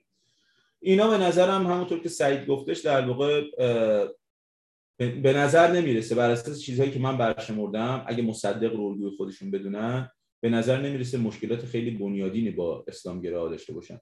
صرفا باید با هم دیگه بتونن خوب تقسیم منافع کنن مشکل پیش نیاد. به اصطلاح اونا بخشی از یعنی کاری که در واقع اردوغان داره می‌کنه واقعا بیرا هم نیست. خیلی از مصدقی ها از روی کار اومدن اردوغان در ترکیه استقبال کرده بودن. یادتون هست در اوایل سال 2000 اون دهه بین 2000 تا 2010 که اردوغانی رو کار اومدن خیلی ها این به اصطلاح ملی مذهبی ها و میلو که مصدق رو خدا خودشون می‌دونن ابراهیم یزدی شدیدا استقبال کرده بودن از روی کار اومدن اردوغان. و بیالت هم نیست. چون اردوغان کاری که پس از در واقع کودتای ترکیه انجام داد کودتای آخر ترکیه انجام داد بسیار شباهت داره با رفتار مصدق در دوره نخست وزیری. چه در رفتارش به قوه قضا چه در رفتارش با نهادهای نظامی و چه در رفتارش سر بستن آزادی ها و چه در رفتارش سر بحث عملکرد فراقانونی و شاید حتی ضد قانونی. ممنون از شما عذرخواهی می‌کنم زیاد حرف زدم و از کامنت های شما خیلی استقبال کردم. حدود یک ساعت کمتر از یک ساعت خوشبختانه انجام شد. در خدمت شما هستم اگر بازم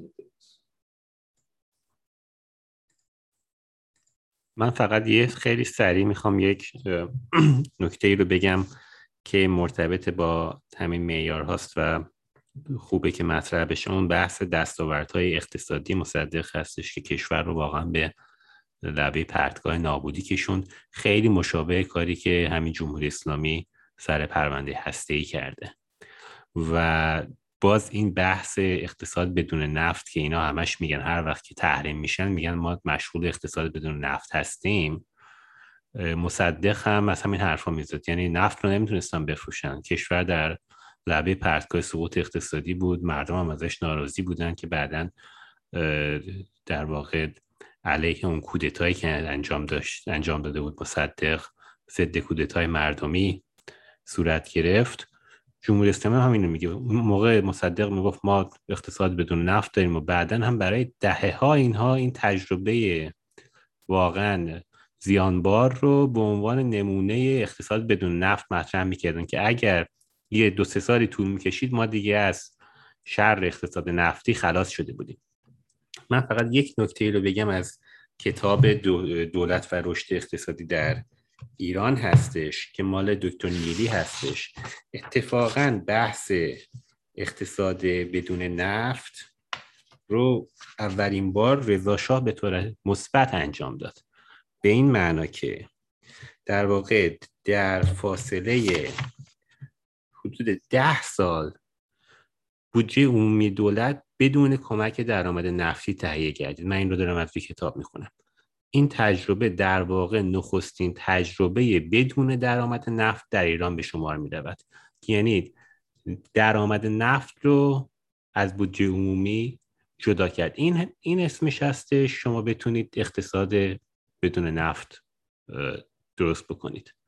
نه اینکه مملکت رو بکشونید به یک تحریم گسترده به یک انزوای گسترده اصلا کسی از شما نفت نمی‌خره. و اقتصاد کشور رو نابود بکنید. بعد بگید که این یک نمونه موفق از اقتصاد بدون نفت هستش. آقای احمدی نژاد هم همین کار کرده روحانی هم همین کار کرده. الان رئیسی هم از همین حرف می‌زنه. این اقتصاد مقاومتی که خامنه ای میگه در واقع نمونه ارتقا یافته اسلامگرایانه همون چیزی هستش که در اون فاصله سی تا سی و دو اینا داشتن اجرا کرد قبل از اینکه یه دوست دیگه اگر بخواد سخن میگه فقط یه نکته رو بگم. من به بحث تعبیر خیلی خوب سعید کودتای مصدق نپرداختم. ما یک در شماره دوم فریدون یک مقاله بسیار تفصیلی در واقع خواهیم داشت در مورد کودتای مصدق محمد مصدق علیه مشروطه سلطنتی. و در اون مقاله تفصیلی به خوبی بیان میشه که چرا از ترم کودتای محمد مصدق به تعبیر فنی و دقیق مسئله. با, با, خیلی جزئیات داره که برای خود منم تازگی داشت. در واقع نویسنده در اونجا این رو بیان می‌کنه و پیشنهاد می‌کنم دوستان شماره دوم فریدون من تبلیغ کوتاهی تو برنامه کردم که بخونن. و دیگه بحث وارد بحث کودتای 28 مرداد به زعم مصدقی ها نشدم. که خوشبختانه در سالهای اخیر روشنگری زیادی در صورت گرفته. من در همین مورد فقط یه داستان کوتاه بگم. شما اگر که در واقع متن دادگاه مصدق رو که وکیل خودش که حامی که مصدقی هم هستش الان اسمش یادم رفت بخونید اونجا مرحوم مصدق سلطنه بارها تکرار می‌کنه که بهش میگن که خب این نامه که اومد شما چرا طرف رو گرفتی زندانی کردی؟ اونجا زیر بار نمیره که در واقع من می‌دونستم که این نامه از طرف شاه هستش بعد گرفتم زندانی اونجا میگه که من نمی‌دونستم که این طرف شاه از طرف شاه هستش. من از کجا می‌دونستم؟ بهش میگن خب این نامه که امضا داشت و این. خب خلدن زیر بار نمیره. یعنی اینجوری نیستش که مصدق خودش نمی‌دونسته که داره چی کار می‌کنه. نشانه های دیگه هم هستش از اینکه می‌دونسته. می‌دونسته که کارش غیر قانونی هستش.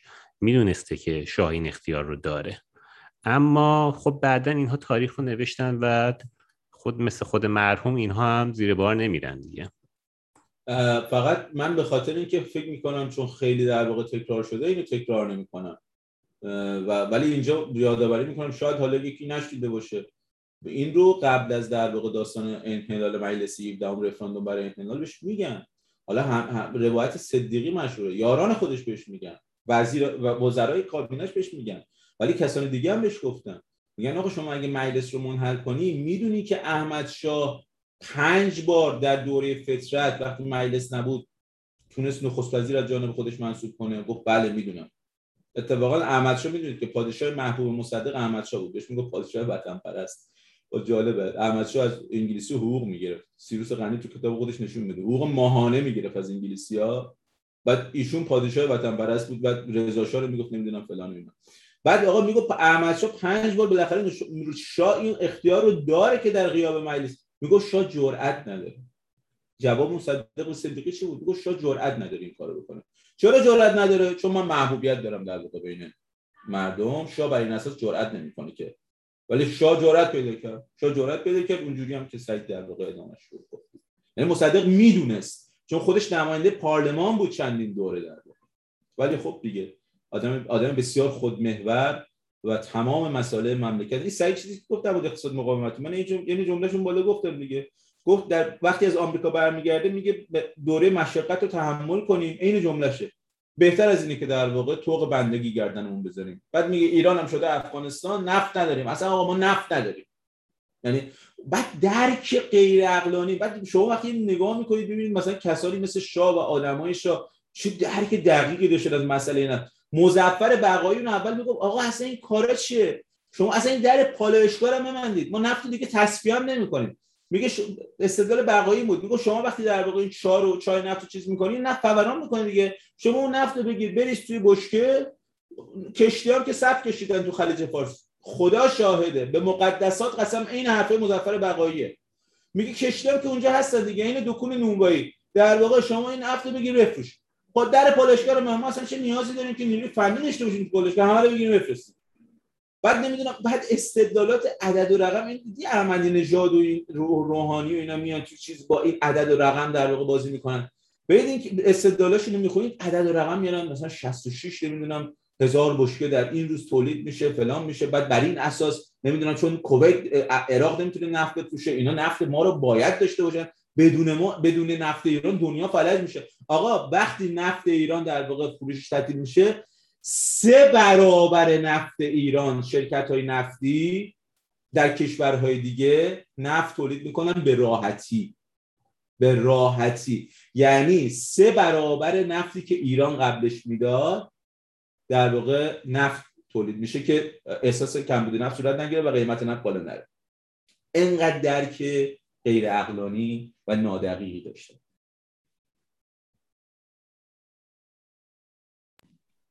اگر که من وقت داشته باشم یه مسئله رو بگم.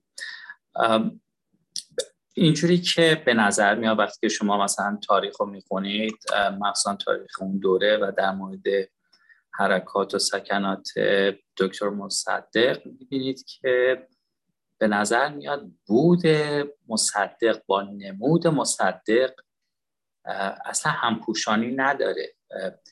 یعنی اون مصدق در واقع یک نوع افسانه و استوره است. و این استوری مصدق با خود مصدق خیلی تفاوت داره. این افسانه مصدق به چه نیاز سیاسی فرهنگی اجتماعی به چه, نیا... چه کار کردی داشته؟ چرا اینقدر تداوم پیدا کرده؟ و چرا اینقدر سرسخت در برابر پذیرش فکت واقعیات؟ حالا شما می‌تونید مثلا در مورد یه واقعی تاریخی دچار اشتباه باشید. مثلا سند کافی نبوده بعد وقتی که سند کافی ارائه میشه خب اون دیدتون رو نسبت به تاریخ تغییر می‌دید. این این این مصدقیون که به نظر من اصلا خود مصدق هم باید از طرفداران مصدق جدا کرد. این طرفداران مصدق در دمیدن در این افسانه مصدق چه چیزی رو پیش می بردن چه نیازی رو می‌خواستن پاسخ بدن؟ در این زمینه اگه میشه یه مقدار توضیح بدی البته طبعا اینجا خطابت فقط من نیستم چون می‌دونم دوستان دیگه نظرات خیلی بهتری در این زمینه دارن در این زمینه. ولی من فکر می‌کنم که رفتار ظالمانه ای که شرکت رفتار استعماری که در واقع شرکت نفت ایران انگلیس داشت که مثلا ربطی به مصدق هم نداره. از قبلش در واقع داد رضا رو هم در آورده بود. و قرارداد در واقع به صورت چیز نمادین انداختن تو آتیش و اینا اون خیلی موثر بود. یعنی تو وقتی رفتار انگلیسی ها رو می‌بینی که با چیز برخورد می‌کنه البته شاید البته واقعا شاید بر این اساس بشه توجیه کرد که بگه آقا قدرت بودن دیگه بالاخره قدرت خیلی فراتری از ما بودن.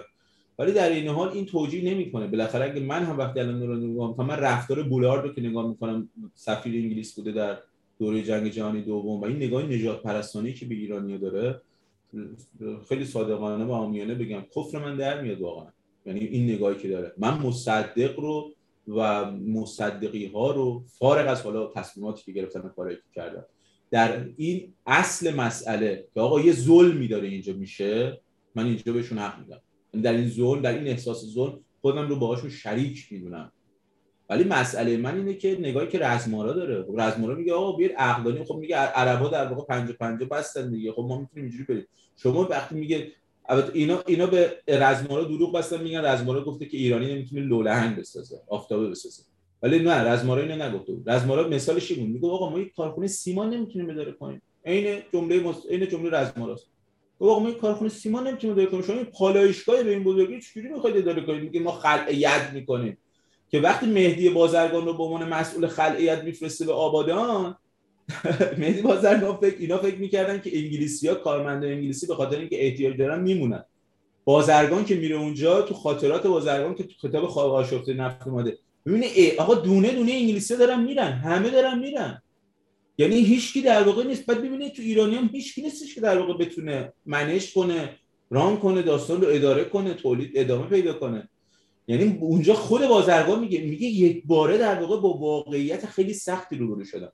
من اون احساس ظلم رو می‌بینم امین و این رفتار اینا رو هم یک پاسخ غیر منطقی می‌دونم در بهترین حالت پاسخ غیر منطقی به این ظلمی که در واقع انجام می‌شده به این ناعدالتی که بوده. ولی در این حال شما وقتی در مقام سیاست گذار پالیسی میکر باید با آدم عادی فرق داشته باشی باید با علیرضا فرق داشته باشی دیگه. باید نیرو متخصص بدید چیکار کنی که منافع تضمین بشه؟ حتی اگر در واقع با احساسات حالا و عواطف تو خیلی همخوان هم نباشه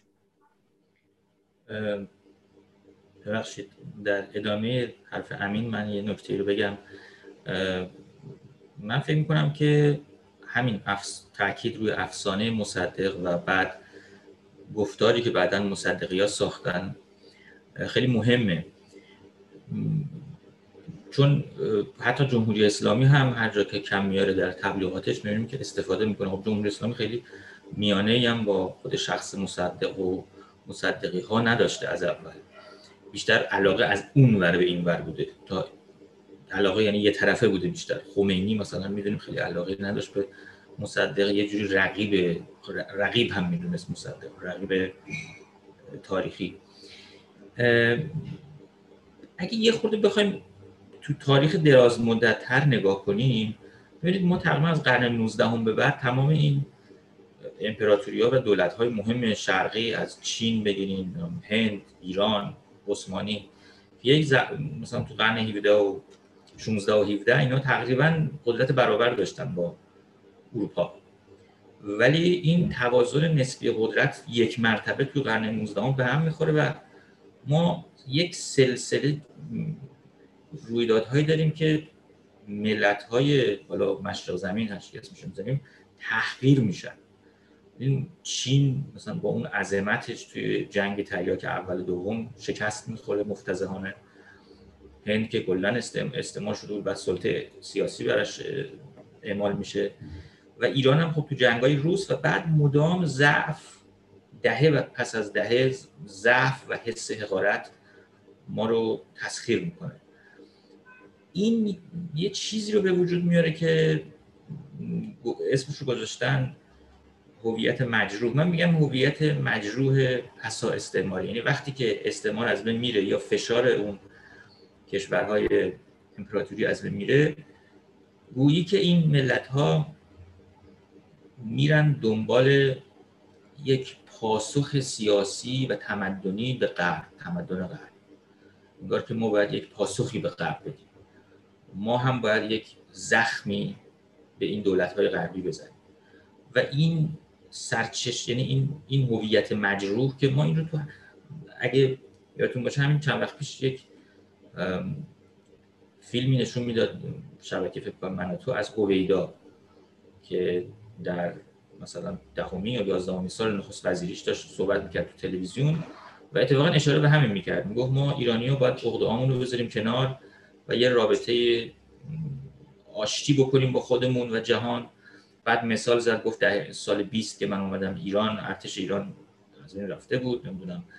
یه جایی زده بودن ورود سگ و ایرانی ممنوع باشگاهی بود که انگلیسی ها بودن. و من خیلی ناراحت بودم و فلان. بعد میگفتش که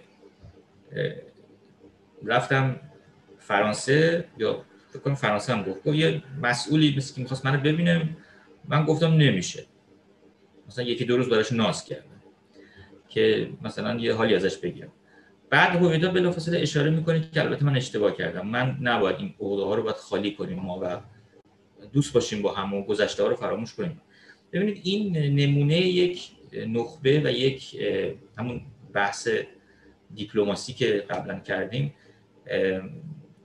بس که کرد یک نمونه ای از دستگاه فکر دیپلماتیک و فکر سیاست خارجی پهلویه که او, او هم همین حس زخم همین حس شاید حقارت رو داره ولی در مجموع رابطش رو با جهان اقلانی نگر میداره و یک تصور واقع بینانه نسبت به قدرت خودش و جهان داره. ولی چیزی که تو مصدق مهمه و اون چیزی که بیماری که اولش صحبت کرد علیرضا حالا من اینجوری تفسیرش می‌کنم. مصدقیزم در واقع میشه گفتش که یک نشانه یک بیماری یک ملت که توهم داره نسبت به خودش توهم داره نسبت به قدرت خودش و به جای اینکه به یک ضعفی افتاده زخمایی خورده خیلی خوب. اینو اینو میشه همدل همدل بود و می‌فهمم. منم اتفاقا تاریخ رو می‌خونم. از نگاه نجات پرستانه غربی ها در دوره مختلف براشفته میشم به عنوان ایرانی. ولی دو تا راه در واقع در برابر ما بود. یکی چیزی که من اسمش می‌ذارم حکمت پهلوی. من تو یادداشتم نوشتم اسمش همینه حکمت پهلوی و ستیز جویی پسا استعماری یا به سمت حکمت پهلوی اومده بریم.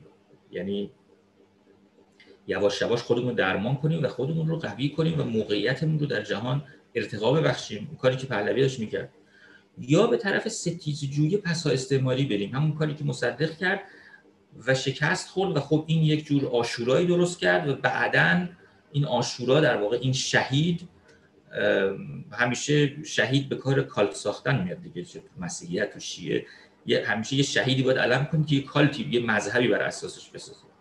این مذهب در مصدقی ها ادامه پیدا کرد و بعدا اسلامگرایان چپ ها اینها هم سوار شدن بر روی این موج بنابراین من فکر کنم که کاملا این ستیز جویی پسا استعماری پاسخ بدی است پاسخ بیمارگونه است به اون هویت مجروح.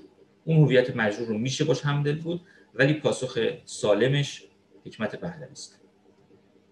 من یه نکته رو می‌خوام بگم در امتداد حرف بابک و قبل اینکه نکته کوتاه قول میدم که در واقع باشه این توهمی که در واقع گفت ببینید مصدق یه توهم آخر زمانی داشت. الان خامنه ای رو می‌بینید. مثلا توهمات خامنه ای واقعا توهم داره دیگه. یعنی واقعا فکر می‌کنه که خودش یک حامل یک مأموریت ویژه‌ای هستش که این مأموریت ویژه به عنوان خودش مثلا سید خراسانی هستش که بهش محول شده و تو نبرد با به اصطلاح اسرائیل و یهودی ها و خب تو پوسترهایی هم که وبسایت خامنه ای می‌زنه و کاملا معنادار هستش در بحث اسرائیل کاملا این توهم رو می‌بینه.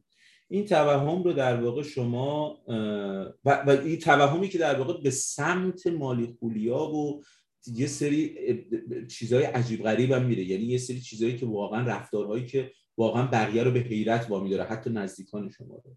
چون که الان نزدیکان خامنه ای هم می‌دونیم در واقع آدم نزدیکان منظورم آدمهایی در درون جمهوری اسلامی که سر مسئله واکسن و ممنوعیت واکسن خب واقعا اونا هم حیرت کردن. داد اینا الان در اومده دیگه. داریم شب و روز می‌خونیم در واقع چی سر مسئله واکسن اعتراض می‌کنن. این رفتار در مصدق بود در مقابل انگلیس. یعنی اگر خامنه‌ای در مقابل اسرائیل و اینا خیلی این چیز رو داره آمریکا اینا خیلی داره. مصدق خصوصا در مقابل انگلیس این توهم رو داشت و البته به طور کلی در برابر غربی ها من فقط یه روایتی نقل می‌کنم از این توهم مولکولیایی مصدق از پسرش غلام حسین مصدق. تو کتاب در کنار پدرم میگه وقتی مصدق در 1330 رفته بود آمریکا شما ازش استقبال می‌کنه. وقتی اون مراسم وقتی اون مراسم به اصطلاح استقبال تمام میشه شما ازش دعوت می‌کنه در کاخ در کاخ ریاست جمهوری در آمریکا. که برای صرف چای بیاد داخل اتاق. ایشون همراه با رئیس جمهور آمریکا داره دفتر شما میره. مترجم و وزیر خارجه اگر اشتباه نکنم وزیر خارجه آمریکا اونجا بودن. یکی دیگه بود کی بود؟ نصرالله انتظام. سفیر کبیر ایران بود در آمریکا در اون دوره که خب ماموریت دیپلماتیک و ویژه‌اش بود که همراه نخست وزیر باشه دیگه. ایشون هم باید می‌رفت وقتی ترومن میره داخل اتاق این عین روایت غلام حسین مصدق. وقتی ترومن میره داخل اتاق مصدق برمیگرده عقب تعارف می‌زنه مترجم آمریکایی و وزیر خارجه آمریکا داخل بیان و نصرالله انتظام و سری در این منده نصرالله انتظام در واقع پشت در بمونه. حالا کلا چرا؟ استدلالش این که اینا, اینا به ایرانی ها در واقع نباید اعتماد کرد و خیلی اعتماد نمی‌کنه به این داستان. که نصرالله انتظام خود غلام حسین مصدق میگه نصرالله انتظام بغض می‌کنه بابا. بی احترامی محض بوده به نمایندت در یک کشور مثل آمریکا. میگه انتظام بغض می‌کنه و میگه آقا اگه به من اعتماد ندارن خب چرا من نگه داشتن در واقع به عنوان سفیر در اینجا؟ یعنی رفت این توهم رو نگاه و یا مثلا در همون سفر ایرانی ها رو من می‌کنه از دیدار با این بازرگانان ایرانی مقیم آمریکا. میگه اینا هیئت هیئت نمایندگی ایران رو من می‌کنه. میگه اینا رو نبینید واقعا رفتارهایی که بعضا تو واقعا باید کردیت بدی به های جمهوری اسلامی بعضی آدم‌ها در جمهوری اسلامی. یعنی می‌خوام بگم که این تبع اون نگاهی که در واقع بابک میگه و از اونجا منتج میشه وقتی در واقع در مسیر حکمت آمیزی به تعبیر خود بابک قرار نگیره در مسیر اقلانی قرار نگیره و می‌دونیم که می‌تونه به این فجایع منتهی بشه. وگرنه در اون نگاه و در اون زخم همه مشترک هستیم. به تعبیر حسین پناهی همه سرماخورده یک زمستانیم. بعضی بعضی بعضی وقتا اینو تو رفتار محمد رضا شاه و حرفای محمد رضا شاه می‌بینید تو دهه 50 یا اواخر دهه 40 وقتی داره مصاحبه می‌کنه اون مصاحبه مشهورش هست با اون خبرنگار خبرنگار انگلیس. در اوج قدرته. بهش میگه که شما دلتون می‌خواد دوباره در واقع این دوره قاجار این گذشته بیاد نخست وزیر تعیین کنید در ایران درسته؟ ولی میگیم ما دیگه به شما این اجازه رو نمیدیم. یعنی این زخم در محمد رضا شاه وجود داره. ولی مهم اینه وجود این زخم و تشخیص این زخم مهم نیستش که. اون که کشف بزرگی است مهم اینه چه پاسخی در واقع داده میشه. و اینجاست که ما می‌تونیم تفاوت مصدق و شاه رو دریابیم دوستان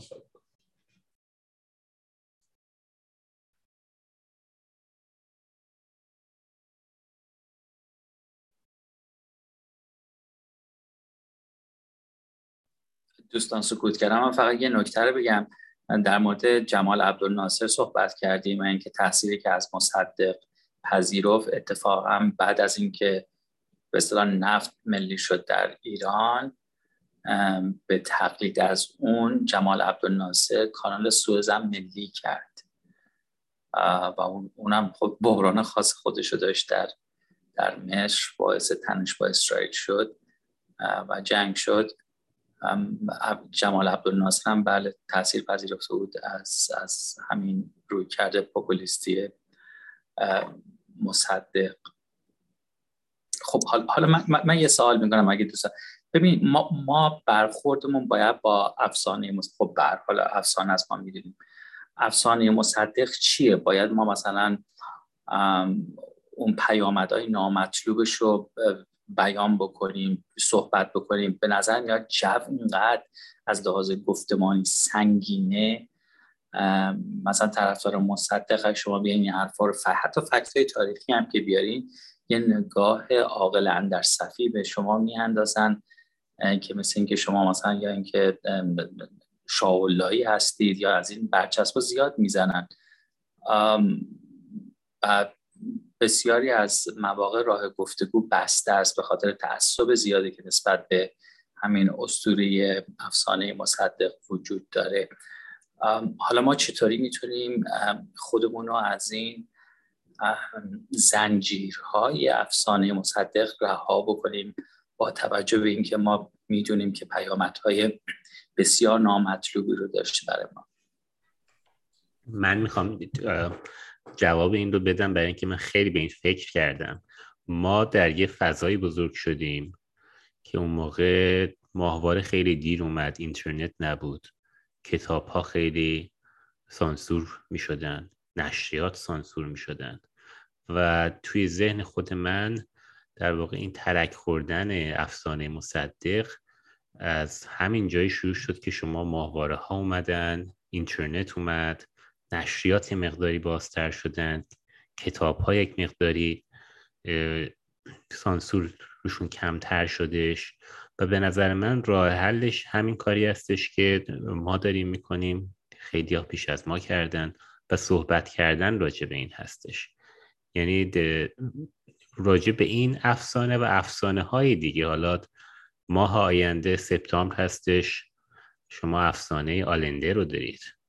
صحبت کردن راجع به اینها برای اینکه در واقع حرف های درست بیرون باشه. ما نباید بذاریم اون بلایی که سر ما اومد و این افسانه هایی که وجود داشت و ما اصلا ابزاری وجود نداشتش برای یک جمع زیادی از جامعه از جوانان که خودشون رو از این فضا بتونن رها بکنن. حالا یه وقت هستش مثلا حرف درست فکر درست بیرون هست شما نمیری اون رو پیدا نمی‌کنی. یک زمانی هستش که اصلا فضای درست شده که شما نمی‌تونی دسترسی پیدا بکنی.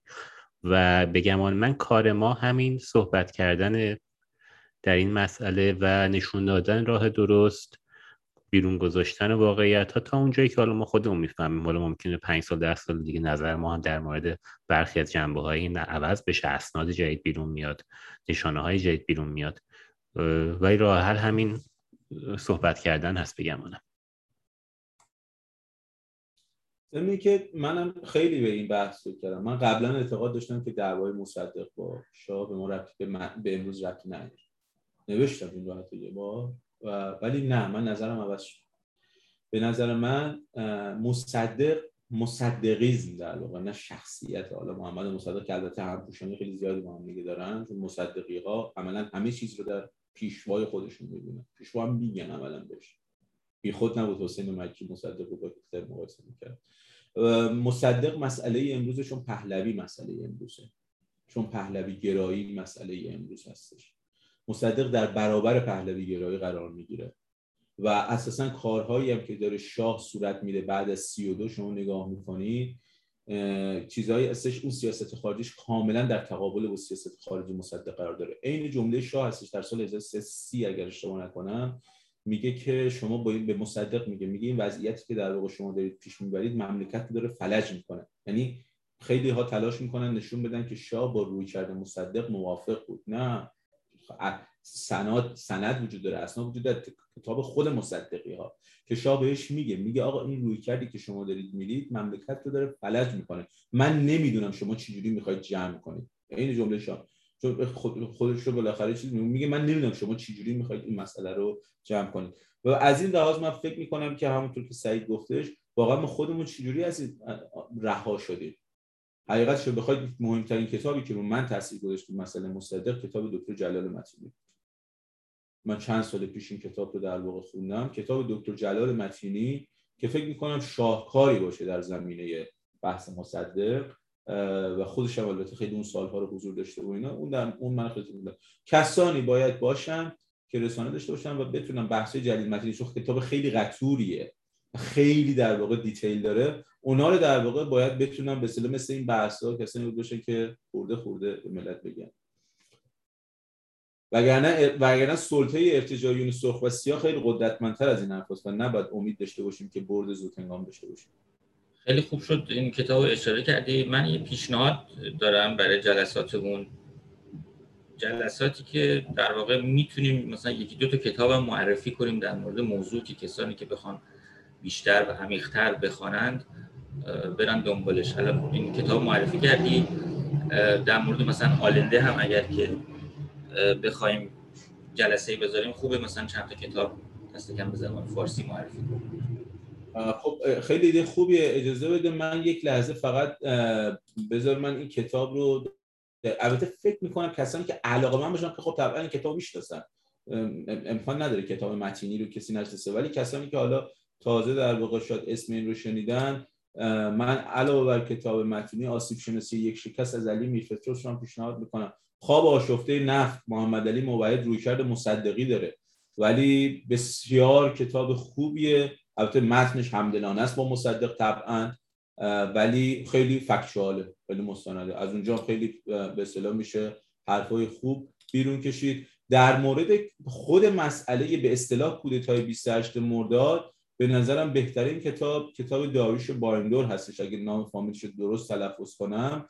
ایران سازمان سیا و به اصطلاح این کتاب هم به فارسی در واقع ترجمه شده. کتاب بسیار کتاب خوبیه و به اصطلاح نه حالا پارتیزانی نیست. حالا روی کرده به قول معروف مصدقی روی کرده طرفدار شد نه بر اساس اسناد CIA و حرف می‌زنه و اساسا کودتا بودن این مسئله رو رد می‌کنه. اسم کتاب دکتر متینی است. نگاهی به کارنامه سیاسی دکتر محمد مصدق.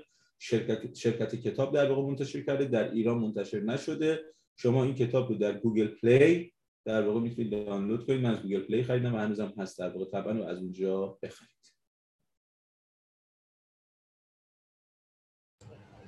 آه ببخشید. کتاب آقای بایندور رو مصاحبه می‌کنم. دکتر داریوش بایندور اسم کتاب ایران و سازمان سیاه. و به اصطلاح مترجمش هم بیژن دولت آبادی بوده و اینم بسیار کتاب. به نظر من ارزشمندترین کتاب به زبان فارسی در مورد افسانه کودتای 28 مرداد ایران و سازمان سیاه از آقای داریوش بایندور است که قبل انقلاب هم ایشون در واقع دیپلمات بودن در دوره پهلوی. بسیار.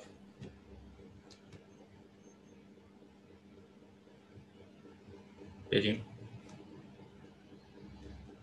خب اگه بحث دیگه نیست تموم بکنیم. بسیار عالی آقا. خیلی ممنون از شما. بسیار خیلی حرف. دمت گرم علی رضا خیلی خوب بود. ممنون از شما.